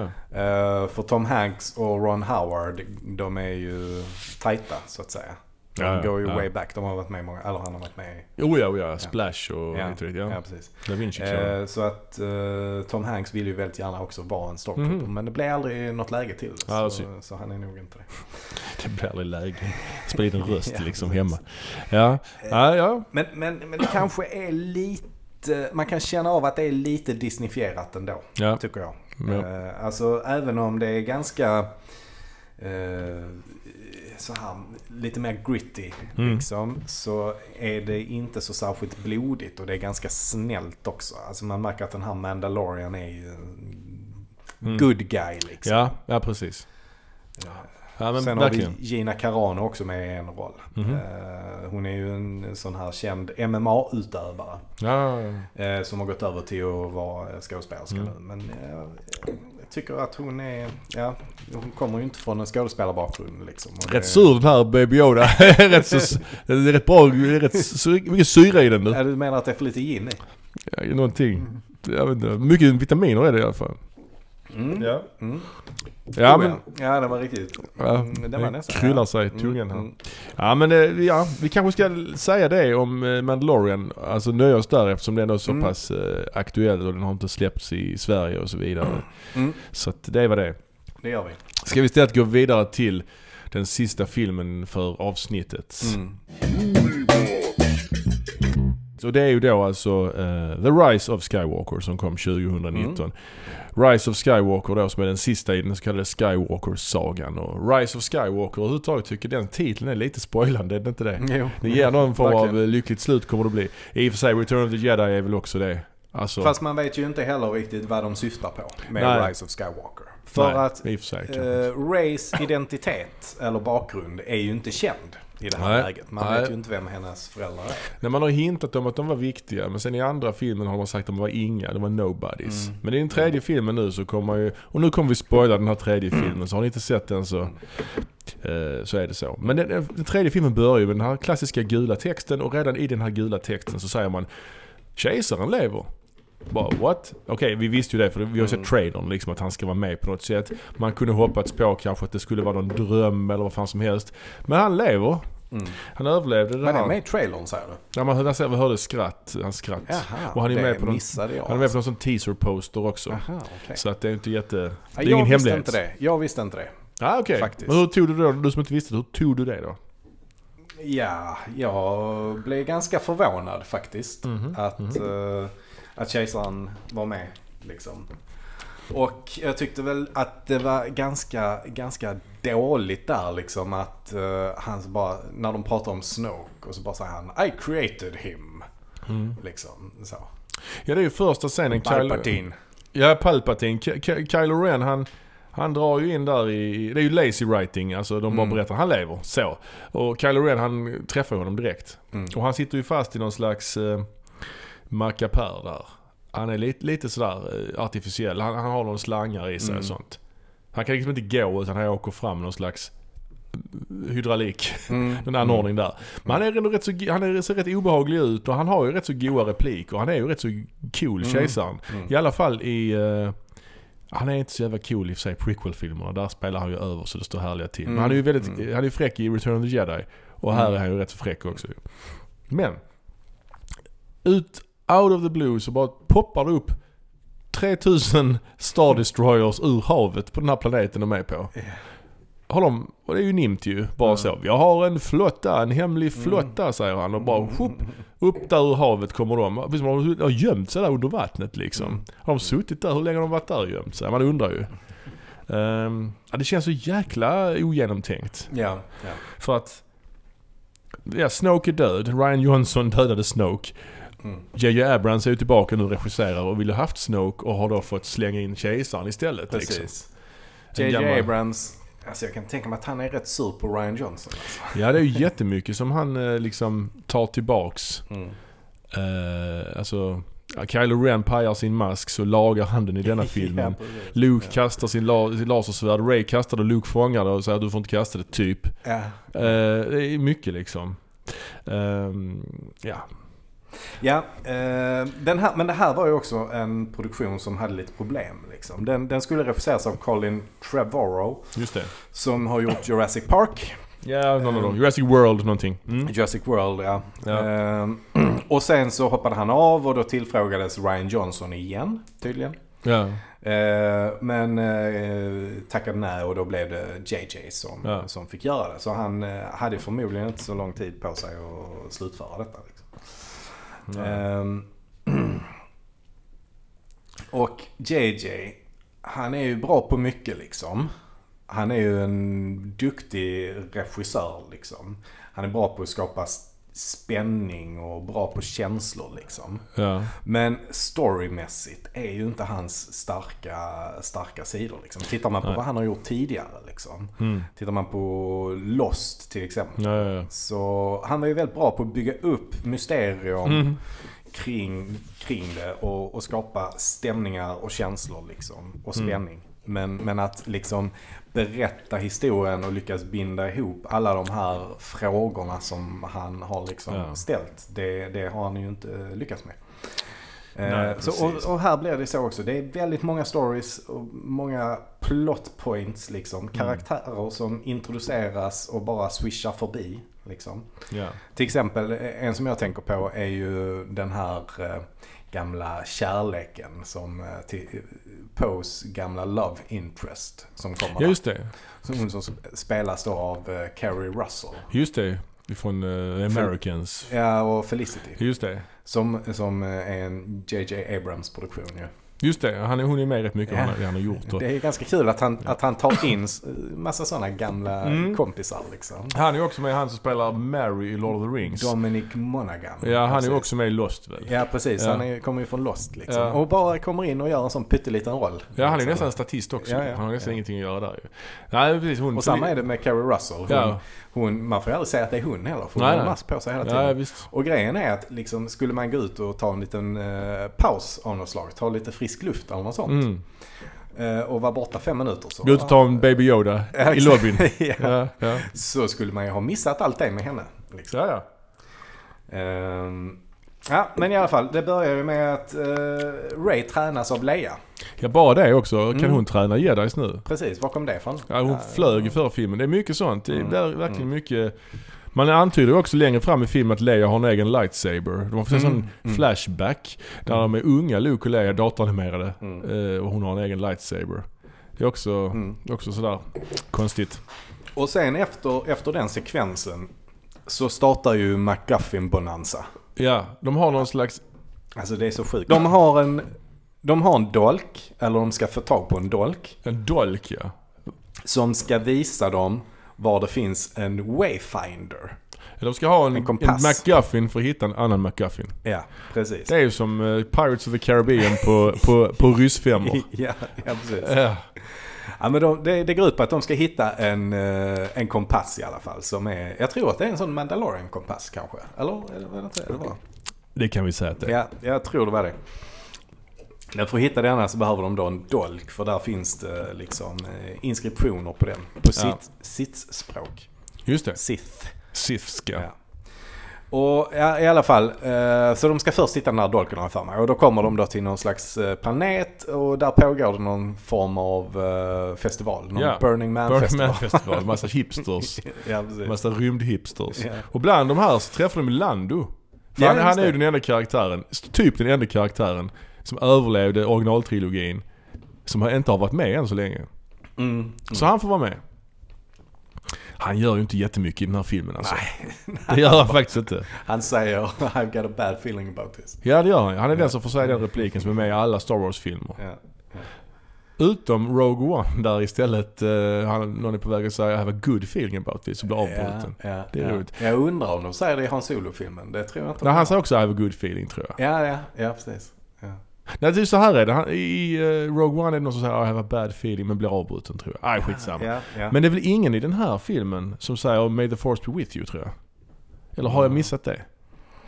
Ja, det, det, Ja. det får jag. Jag kan inte ta gift på det så att säga. men det, ja, skitsamma. nej. Ja, han är med. Han, gör, han har inte så mycket att göra.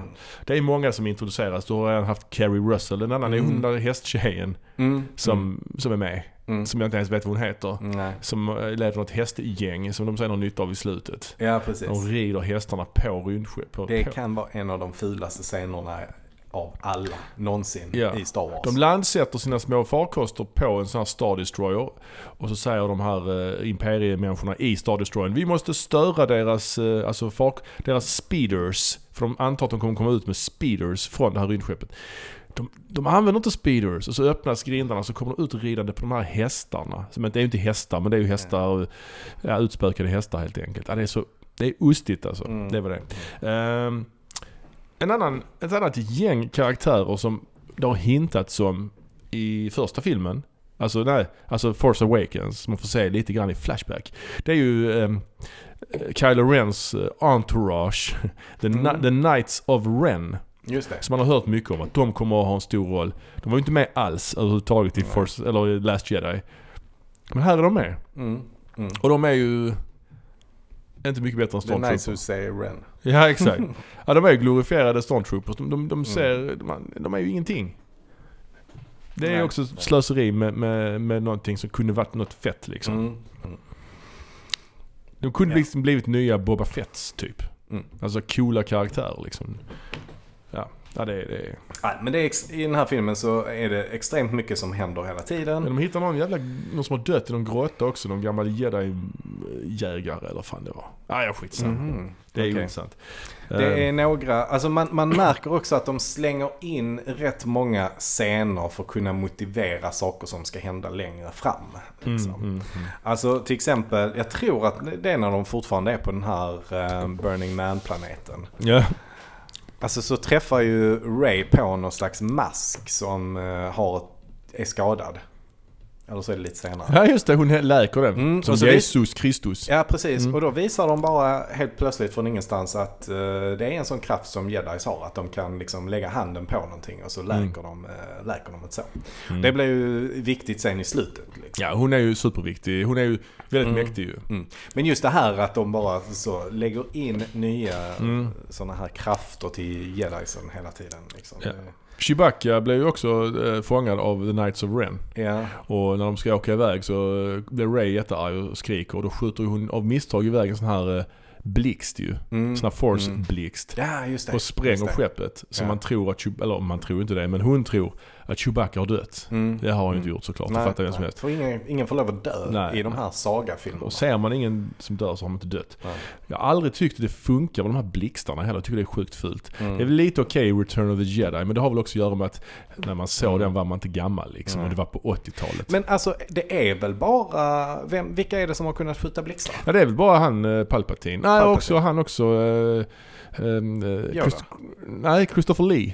Christopher Lee, okej det är bara de onda som kan skjuta blixtar. Ja, Alltså ja, Darkside. Det var jag... Ja, Ja, Så är det nu ja. Ja. Han har gjort i alla fall också Christopher Mm. Lee. Count Dooku, som han heter. Mm. Ja okej. Ja. Ja. Nej för jag tycker det är märkligt att eh, till exempel Yoda som ska vara en eh, väldigt, väldigt stark jedi-riddare Mm. inte, inte kan göra det. Ja Liksom. men det, det har nog the dark side till att skjuta ja, blixtar så ja, att så säga. kanske det. Och även då kanske också att läka folk. För att det är ju också en sån myt om att det var en som kunde hel, äh, återuppväcka folk från de döda och så vidare ju. Mm. Mm. Eh, som de nämner i prequel-trilogin där ju. Mm. Och det hintas väl lite grann att det är Palpatine som är den personen, tror jag. Ja, ja. Men... ehm, ja, Mm. de kommer ju också till vraket efter dödsstjärnan. ja, just det. Är vi, går jag för snabbt fram nu här eller är det där Nej. ungefär vi är? Jag tror vi är ungefär där. De håller upp dolken för att säga att det är... Då använder de dolken. Alltså Ja. för den här Wayfinder-kompassen. Just det. Den är ju där. Och, och då använder de dolken då för att liksom ja, kunna se var, var den är. och så. Ja, bladet är liksom format precis som horisonten eller något i den stilen. Det är rätt tacky alltså. Det är rätt. Påminner lite om Indiana Jones när han sätter ner, i första Indiana Jones-filmen, när han Mm. sätter ner den här staven och så lyser solen över, över den här modellen. Just det. Liksom, och så kan han då se var arken finns Precis. eh, liksom gömd. Det är också fascinerande att den här dödsstjärnan överhuvudtaget existerar. Någon form av, att det existerar bitar från den. Den har ju sprängts i atomer tänker jag. Ja, ja. Det tänker man inte på, eller det tänker man ju på, men det är ju faktiskt den andra dödsstjärnan. Den första gick ju Mm. sönder i A New Hope. Mm. Och detta är ju andra dödsstjärnan då, som de, som de hittar vraket. Mm. Han, eh, det är lite svärdsfighter, Kylo Ren kommer dit Ja, och de ja. slåss. Och sen så drar hon ju därifrån Ray och eh, eh, Han Solo dyker upp. Ja, ja. Det, det var jag inte beredd på. Eh, det är ju, han är vet fan om han är ett spöke eller om det är bara som han liksom minns honom. Eller det är någonting. Ja, Någonting är det ju uppenbarligen. Och då, då är det ju meningen att vi ska liksom börja tycka om Kylo Ren. Trots Mm. att han har begått alla de här morden, Mm. dödat sin pappa och dödat jättemycket människor. Mm. Det är svårt Mm. att ta in det. Mm. Det är precis som Darth Vader. Att han dödar kejsaren, vilket han inte gör nu ens. Nej, sig. precis. Det är ju lite det som är problemet här. Man fråntar ju allt det som eh, Darth Vader gör. Ja, just det. Egentligen. F- För Ja. Darth Vaders återupprättelse liksom. Ja. Är ju att han dödar kejsaren. Men då har han inte gjort det. Nej, Liksom. så är han inte värd ett skit. Ja, Och dessutom så är han ju inte värd ett skit. Alltså, menar, i, om man nu räknar prequel-trilogierna. Om man nu Mm. säger att de finns, och det gör de ju faktiskt. Mm. Rent liksom i praktiken, teori, eller de gör ju det. Och där dödar han ju en massa barn liksom. Mm. Younglings. Mm. Och det är ju rätt så oförlåtligt tycker jag. Visst, han dödar kejsaren, men han hade ju dött ändå. Mm. Alltså, ärligt talat. De, ha- de hade ju... Nu, nu, nu, Okej, nu dog han ju inte, men Nej. om vi bortser från den här filmen så dog han ju. Eh, för att jag menar, Lando Calrissian spränger dödsstjärnan. Ja. Det hade han inte överlevt ju. Så han hade ju dött förr eller senare. Det är bara att han räddar Luke egentligen. Ja. I, alltså egentligen. Ja. Ja, ja, skitsamma. Jag vet inte. Men hur kan det egentligen vara så att han inte dog då? Ja, det förklarar de ju inte. Nej. För att jag menar, ja, precis. Det är, ju- han, och, låt säga att han använder the force för att... Mm. hi- Jag, jag skulle i och för Han sig... kanske bara är ett hologram av sig själv där. Precis som Luke gör eh, i, Ja, i The Last Jedi. det kunde de sagt i en replik bara. Det är Ja. inga problem. Ja. Nej. förklarat någonting. Ja. Det kan också vara, vilket jag tycker egentligen känns ännu rimligare, att när han faller där så använder han the force och börjar flyga. Mm. Det är ju ganska enkelt. Mm. Men jag tänker också samtidigt att om han nu gör det, flyger Mm. och landar, så sprängs ju ändå skiten sen. Då borde han dö av det. Liksom. Mm. Ja, det, det är svårt. svårt. Mm. Mm. Ja, det är svårt. Men, Ray, Ray kommer ju dit. Ja. Till den här Sith-planeten. Det är en massa Siths också i publiken. Ja, Det är en publik, precis, liksom arena precis. med massa människor i publiken. Ja. Jag vet inte vad de är för några, men de låter som den här Uruk-hai i Lord of the Rings lite. Ja, men frågan är ju om de är där på riktigt eller om de bara... Nej, jag vet Ja, man inte. kan inte tro någonting längre. Han pratar ju lite om att han är en typ... Alla, han är alla sits som någonsin har funnits liksom. Ja, och sen- har de ju också The Sith, har man ju läst om att de har ju det här tvåsamhetsregeln. Nej men, Ja, the rule ja. of two, att det bara får finnas två Mm. stycken samtidigt. Jag har läst på lite om den, Mm. för att jag tyckte det lät så jävla dumt. Varför är de bara två? Varför är de inte 200? Det är mycket, mycket mer effektivt. Mm. Men de har två för att de är så opålitliga. Mm. Så att, eh, ja. Det brukar vara så att eh, lärjungen dödar alltid sin mästare och sen så Jaha. tar han en ny lärjunge. Det är också dumt. Och så varför tar man en ny lärjunge om man vet att han kommer döda en? Mm. Ja, det känns o, o, os, ja, det känns lite dålig struktur på det. Men hon, hon kommer dit och han säger att döda mig så blir jag ett med dig. Mm. Eh, och ta min plats på tronen. Nu finns det en tron också helt Mm. plötsligt som i Game of Thrones eller någonting. Det känns helt också en Mm. tron liksom. Som symboliserar Sith nu helt Mm. plötsligt. Och ehm, också man får reda på då att hon är hans barnbarn då. Mm. För all, alla måste ju vara släkt med någon. Ehm, Och fan vad jag har räknat på det så jag får inte ihop det. Det innebär att han måste ju ha haft sex med någon. Mm. Palpatine. Ja precis. Och han måste varit jäkligt gammal när han, eh, när han, när han hade det. Anthony Quinn gammal. Mer än det tror jag. Är det så? Alltså ja men för att om man... Han, han är ju i alla fall i 60-årsåldern när Anakin, alltså Rays föräldrar, ja. är ju ungefär lika gamla som eh, prinsessan Leia och Luke och dem liksom. Mm. Ja, ja. Mm. Och deras pappa är ju Darth Vader. Yes. Och eh, när eh, Palpatine träffar Anakin så är han ju redan gammal när Anakin är ett barn. Oh ja. Precis, han är ju i alla fall 60. Mm. Så... Ja men han är ju odödlig. Ja. Mm, mm. Du tänker mer alltså hur han ska kunna Ja, Utföra. per- perform. Vad fan liksom, han kanske är Star Wars svar på liksom Peggy Gyllenhammar. ja. Peggy Gyllenhammar. eh, Nej men det kanske inte är så eh, extremt då. Men, men jag får det till att han måste ha varit i 80-årsåldern när han eh, fick sina barn. Liksom. Som senare växte upp och, Ansvarsfullt. och blev eh, föräldrar till, eh, eller den ena blev förälder till, till Ray. Ja, ja. Ja, Jag vet inte, alltså, men det, det är det jag... Ja, kanske. mm. Ja det är... ja det, det har ju Ja. hänt alltså förr. Det är ju inte Ja. liksom... Herregud, man... eh, Ja det är för mycket i alla fall. Ja, men jag är ingen sån åldersdiskriminant. Ah, nej, nej, nej. Jag bara tycka det är synd om barnen om man är 80 när barnen blir till. Ja, Alltså-. Ja. Han kan ju ta... han kan ju han kan ju ta och lämna på Jag kan inte ha dagis. varit ute och spelat fotboll. Nej. Han, han, och jag menar lämna på dagis, hämta, byta blöjor. Han har ju för sig the force, så han kan väl använda lite så, han kan väl göra lite automatiserat där men... Tänk, Han Pel, kanske, hade, han kanske hade en sån uh, sitt-lärling som fick Ja. allt det där. Tänk att stå och kallprata med Palpatine i tamburen på dagis. Det är sådär blåa skoskydd på sig. Ja, vad ska du göra då? Strike me down with all of your hatred and your yearning towards the dark side would be complete. Bara, ja, ja, okej, jag ska till jobbet. Ja, nej men i alla fall. Eh, och hon ska ju då... Men så kommer Kylo Ren dit också ju. Mm. Och han är nu god så kallat. Han, Ja, har nu har han blivit god. han dödar alla The Knights of Ren ensam, inga problem. Och sen kommer han dit och då upptäcker...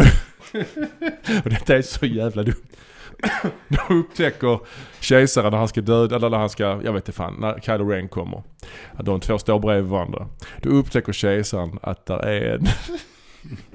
jag, kan inte, jag kan inte säga det, det är så dumt. En dyad. En dyad i kraften.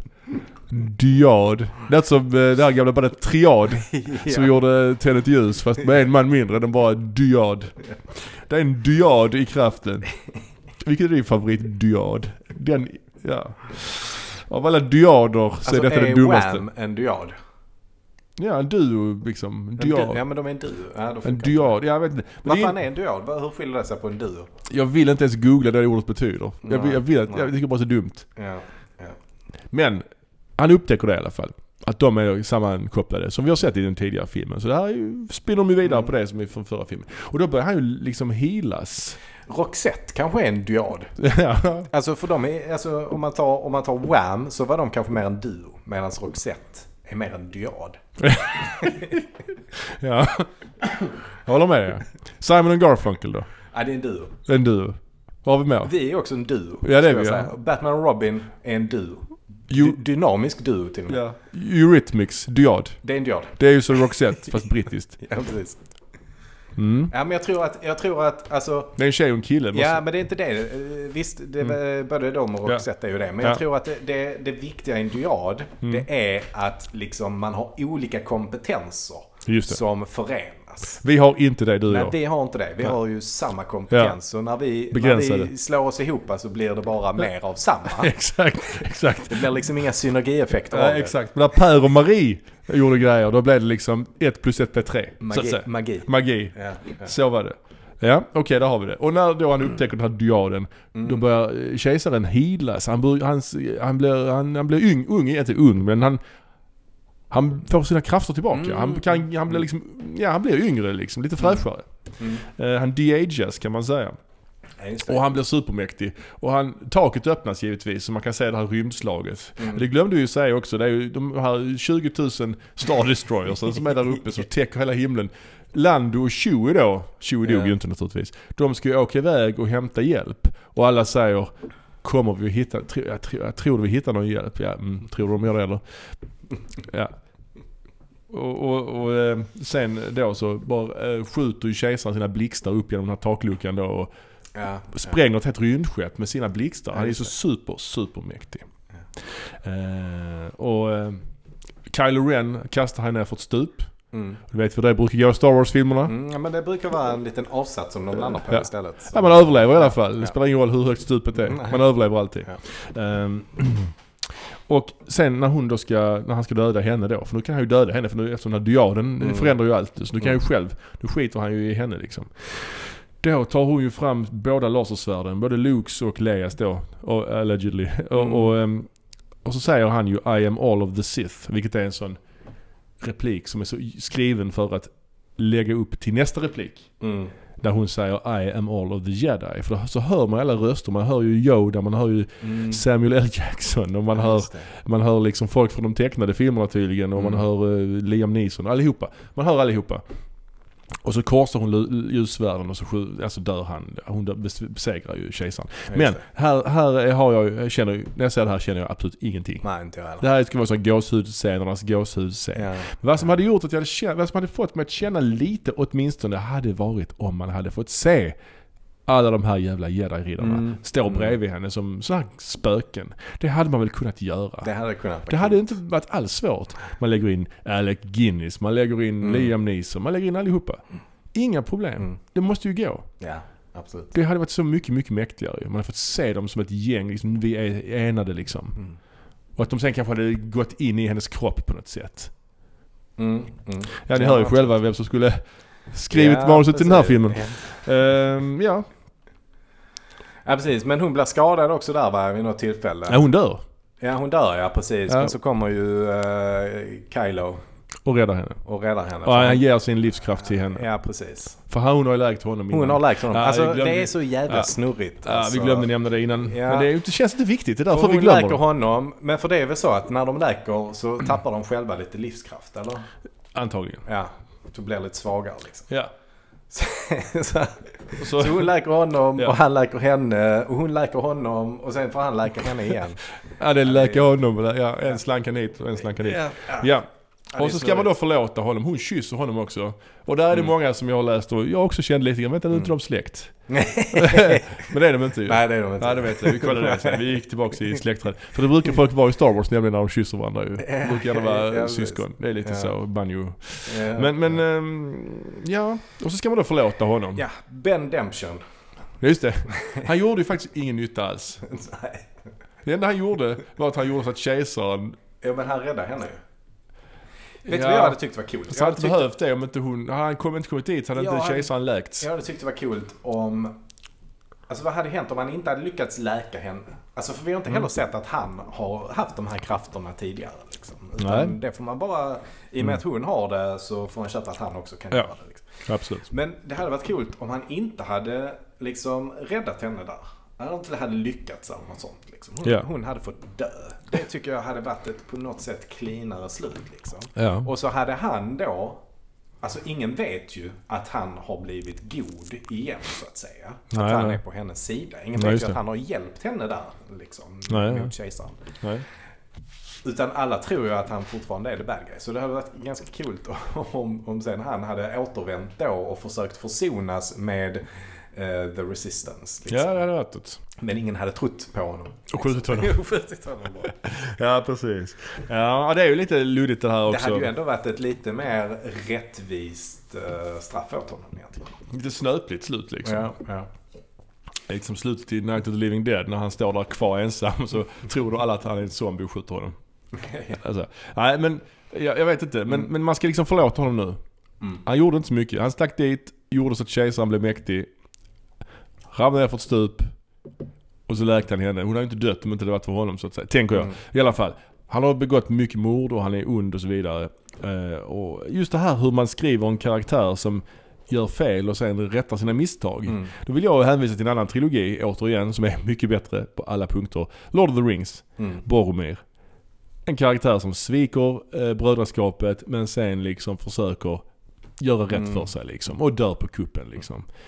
Snabbt, alltså under kort tid också i en film liksom. Lyckas man etablera detta. Nu är detta en litterär förlaga som är ganska genomarbetad men ändå liksom. Ja det, det är synd. Och det är också där att The Resistance, de lider ju inga direkta förluster. Det är ju ingen av de stö- större karaktärerna som dör. Inte ens liksom Rose kunde dött. Liksom. Mm, Eller, alltså någon, nej. Finn och Poe, någon av dem kunde, de, är ju, de, de har ju inte mycket att göra i den här filmen. De är ju typ samma person. En jäkligt märklig grej också med Finn, det är ju att jag tror att de är, det är någon scen där de håller på att sjunka ner i någon kvicksand av något slag. just det. Spännande. Och då, då ska han berätta en hemlighet för Ray. Just det. Men han hinner ju aldrig göra det. Man får aldrig reda på det? Man får aldrig reda på det heller. Alltså, de tar inte upp den tråden igen. Det Och det är, det är ju typiskt JJ Abrams grej. Att bara lägga in en sån liten, aha, vad var det här nu då? Ja, och sen så bara knyter man inte ihop det. Det är som det där skämtet i Breakfast Club med får höra poängen. Han klättrar där och rasar genom taket. Ja. Ja. Ja, men jag tror, jag tror JJ Abrams har någon sån, det är liksom en medveten strategi han har. Liksom. Han kallar det för the mystery box. En sjuklighet skulle jag En sjuklig mani. ja, precis. Diagnos. Ja, nej men att Ja. han eh, liksom vill skapa den här typen av saker man kan gå undra över. Liksom. Ja. Och nu liksom tänker man så här framtiden för Star Wars. Det allt kan ju hända liksom. Alltså Mm. ingen är ju död. Alla kan komma tillbaks hela Mm. tiden. Mm. Så det här betyder att det är slutet på Skywalker-sagan. Är det Mm. det? Verkligen? Det slutar ju med att hon åker till den här första, till Tatooine. Mm. Till Lukes gamla barnhem. Mm. Barndomshem ska jag säga. Och då begraver de här båda ljussablarna som helt plötsligt ska betyda jättemycket för oss allihopa. Mm. Jag visste inte ens att Leia hade en ljussabel för i den här filmen. Och så är det någon som frågar henne, vad heter du? Ray. Och och redan där vet man ju vad som kommer att hända ju. Mm. Och vad heter du i efternamn? ja. Ray Skywalker. Så, så tittar hon så ser hon Luke och Leias spöken står där. Eh, Och så tittar hon. De, kombinerar här ju slutet på eh, Return of the Jedi, liksom man ser spökena med typ första filmen när han tittar mot de här två solarna liksom som en Mm. knyt. Och sista Revenge of the Sith slutar ju också vid de här två solarna liksom. Mm. Eh, ja det är vad det är. Det känns så oerhört gjort. Ja. Te- telegraferat liksom. Frågan är om det är konstigt att, att hon, hon då ser de två som sina föräldrar. Liksom. Men de är ju syskon. Ja, ja, det är, Det hennes något- föräldrar är ju kejsaren, det är ju hennes farfar eller morfar. Mm. Ja. Vet man inte om det är farfar eller morfar, det är också synd. Ja. Eh, ja. ja, vad tycker vi om den här filmen? Jag, jag, tycker, för jag, jag tycker den här filmen är ett riktigt haveri alltså. Mm, Alltså ja. det, det är ju liksom, den här trilogin blev ju, började ju så jävla bra och slutade ju som platt fall alltså. Mm. Ja, men alltså, problemet är ju, alltså man får, ju, man får ju egentligen prata om alla filmerna egentligen. Eh, Ja, man måste väl. Alltså det är svårt att separera dem. Det är ju egentligen bara A New Hope som är den, det är den enda film som egentligen Mm. hänger, alltså, som har början, mitten och ett slut liksom. Ja, ja. Det finns ju ingenting som egentligen visar på, förutom att Darth Vader inte dör, så Mm. är det ingenting som antyder att det komma en fortsättning egentligen. Nej. Nej, precis. Eh, Så att, men eh, jag vet inte. I den sista filmen i alla fall så känns det som att man vill inte kännas vid vad som har hänt i den andra filmen. Och i den andra filmen känns det som att vi känns vid vad som hände i den första Ja, filmen. precis. Det är ju Man- problematiskt. Ja, det är Det är problematiskt. superdåligt. Ja, det, det känns som att de, Disney har inte haft en klar strategi från första början med vad de vill göra, vad de vill Mm. åstadkomma för någonting. Liksom. Man skulle gjort ett, liksom, ett ordentligt arbete, skrivit manus till alla tre filmerna innan och haft en klar, vad är det vi vill berätta Mm. Ja, för någonting, ja, ja. än att bara hitta på längs vägen. Ja, verkligen. Till deras försvar, eller inte till deras försvar, men jag menar George Lucas gjorde väl samma sak egentligen med prequel-trilogin. Mm. Han var nog Mm. inte helt långt ifrån att göra så i originaltrilogin heller. Det känns inte så genomtänkt, någon av trilogierna egentligen. Men det här, den första trilogin Mm. känns ju bäst nat- naturligtvis. Eh, liksom. Och, eh, ja, de andra två trilogierna är ju, ja, det är bara en uh, hittepå. Alltså det är bara scener som ska vara, Och sen är det ju en massa fanservice också. Liksom. ja. Alltså att Chewbacca får sin medalj till exempel. Ja just det, Han, just det. Många har ju varit eh, väldigt upprörda över att i Episod 4 så får ju Ja. alla medaljer utom Chewbacca. Ja just det. Liksom. ja. Och då i, i slutet på den här eh, Rise of Skywalker så får han ju en medalj till Mm. slut. Då, liksom. Tyckte jag. Nej, nej, du tyckte om det? Ja, men- ja. Grät, grät du lite också? Ja, då grät jag inombords. nej men, ja nej ty tyvärr alltså. Jag, jag är hemskt ledsen. Jag gillar Star Wars men man måste Mm. ändå... Liksom om man kritiserar Star Wars ibland så säger folk gillar inte Star Wars? Så jag, Mm. jag, gillar, jag gillar de filmerna som är bra liksom. Mm. Jag gillar inte de som är dåliga. Mm. För de, de är dåliga Mm. liksom. Jag tycker man måste vara kritisk liksom. Och, och Star Wars-fans, de är ju kritiska. Det, ska, det är Ja, det. oh ja. Alltså, det är ju inte, det är, och jag är, gillar Star Wars så, så, så att säga. Men Jag, tror, jag tror faktiskt att Ray har den, alltså, eller skådespelerskan har fått mycket, utstå mycket kritik liksom. alltså, Ja, jag tror Mm. att de här fansen har varit eh, taskiga mot Mhm. henne. Näthat och så vidare Oj. tror jag. Ja, Ja, det är inte roligt. Nej. Hon är ju en av uh, höjdpunkterna. I alla fall, alltså i första filmen tycker jag hon är superbra. Sen har Mm. hon inte så mycket att göra i andra filmer. Nej, nej. Alltså, Sen ja. är det väl lite kritik mot att hon är en sån där vad man säger Mary Sue. Alltså en eh, karaktär som inte har några brister liksom. Nej. Som inte har några svagheter. Så lite Pippi Långstrump liksom. Ja, ja, ja. Eh, Ja, det är alltid tråkigt ju. Mm. Det är alltid tråkigt när huvudkaraktären är för mäktig. Mm. Det är det ju. Ja, eh, vi får se som sagt vad framtiden har att eh, utvisa när det gäller Star Wars. Det kommer komma fler filmer, det kommer Mm. komma fler tv-serier. Det kommer komma en Obi-Wan tv-serie med Ewan McGregor vet vi ju. Mm. Den är in production. Mm. Ja, Eh, den är in production. Ja, han har skaffat något Ja. skägg nu och så vidare. Ja, ja, ja. Ja, men det blir säkert trevligt. Nu, nu, nu, nu, nu, nu känns det ju som att det är skitsamma. Alltså ingenting är ju heligt längre. Nu kan de göra vad fan som helst. De har ju gjort så mycket filmer nu redan så det kan liksom inte förstöra mer nu liksom. Så nu är det Nej. bara att gå loss. Ibland blir det bra, ibland blir det dåligt. Nu, nu är det liksom bara... Liksom, ibland träffar man målet, ibland missar man Mm. det liksom. Så vi får Jag se. tror också det viktiga är att, eh, att inte liksom vattna ur det här för mycket. Men vadå, det det är ju gjort redan, är det inte det? Jo, det kanske det är. Fem Kanske. filmer på fem år, plus en tv-serie, plus tecknade tv-serier och Mm. spel och alltså det är ju... Mm. Det är ju vatten alltså. Ja, det är kanske det. Ja. Det är som en utspädd Baby Yoda-drink. ja. ja, men vi, vi, vi säger eh, som vi brukar göra, ha det gott och Ja, may the force be with you. Hej! hej.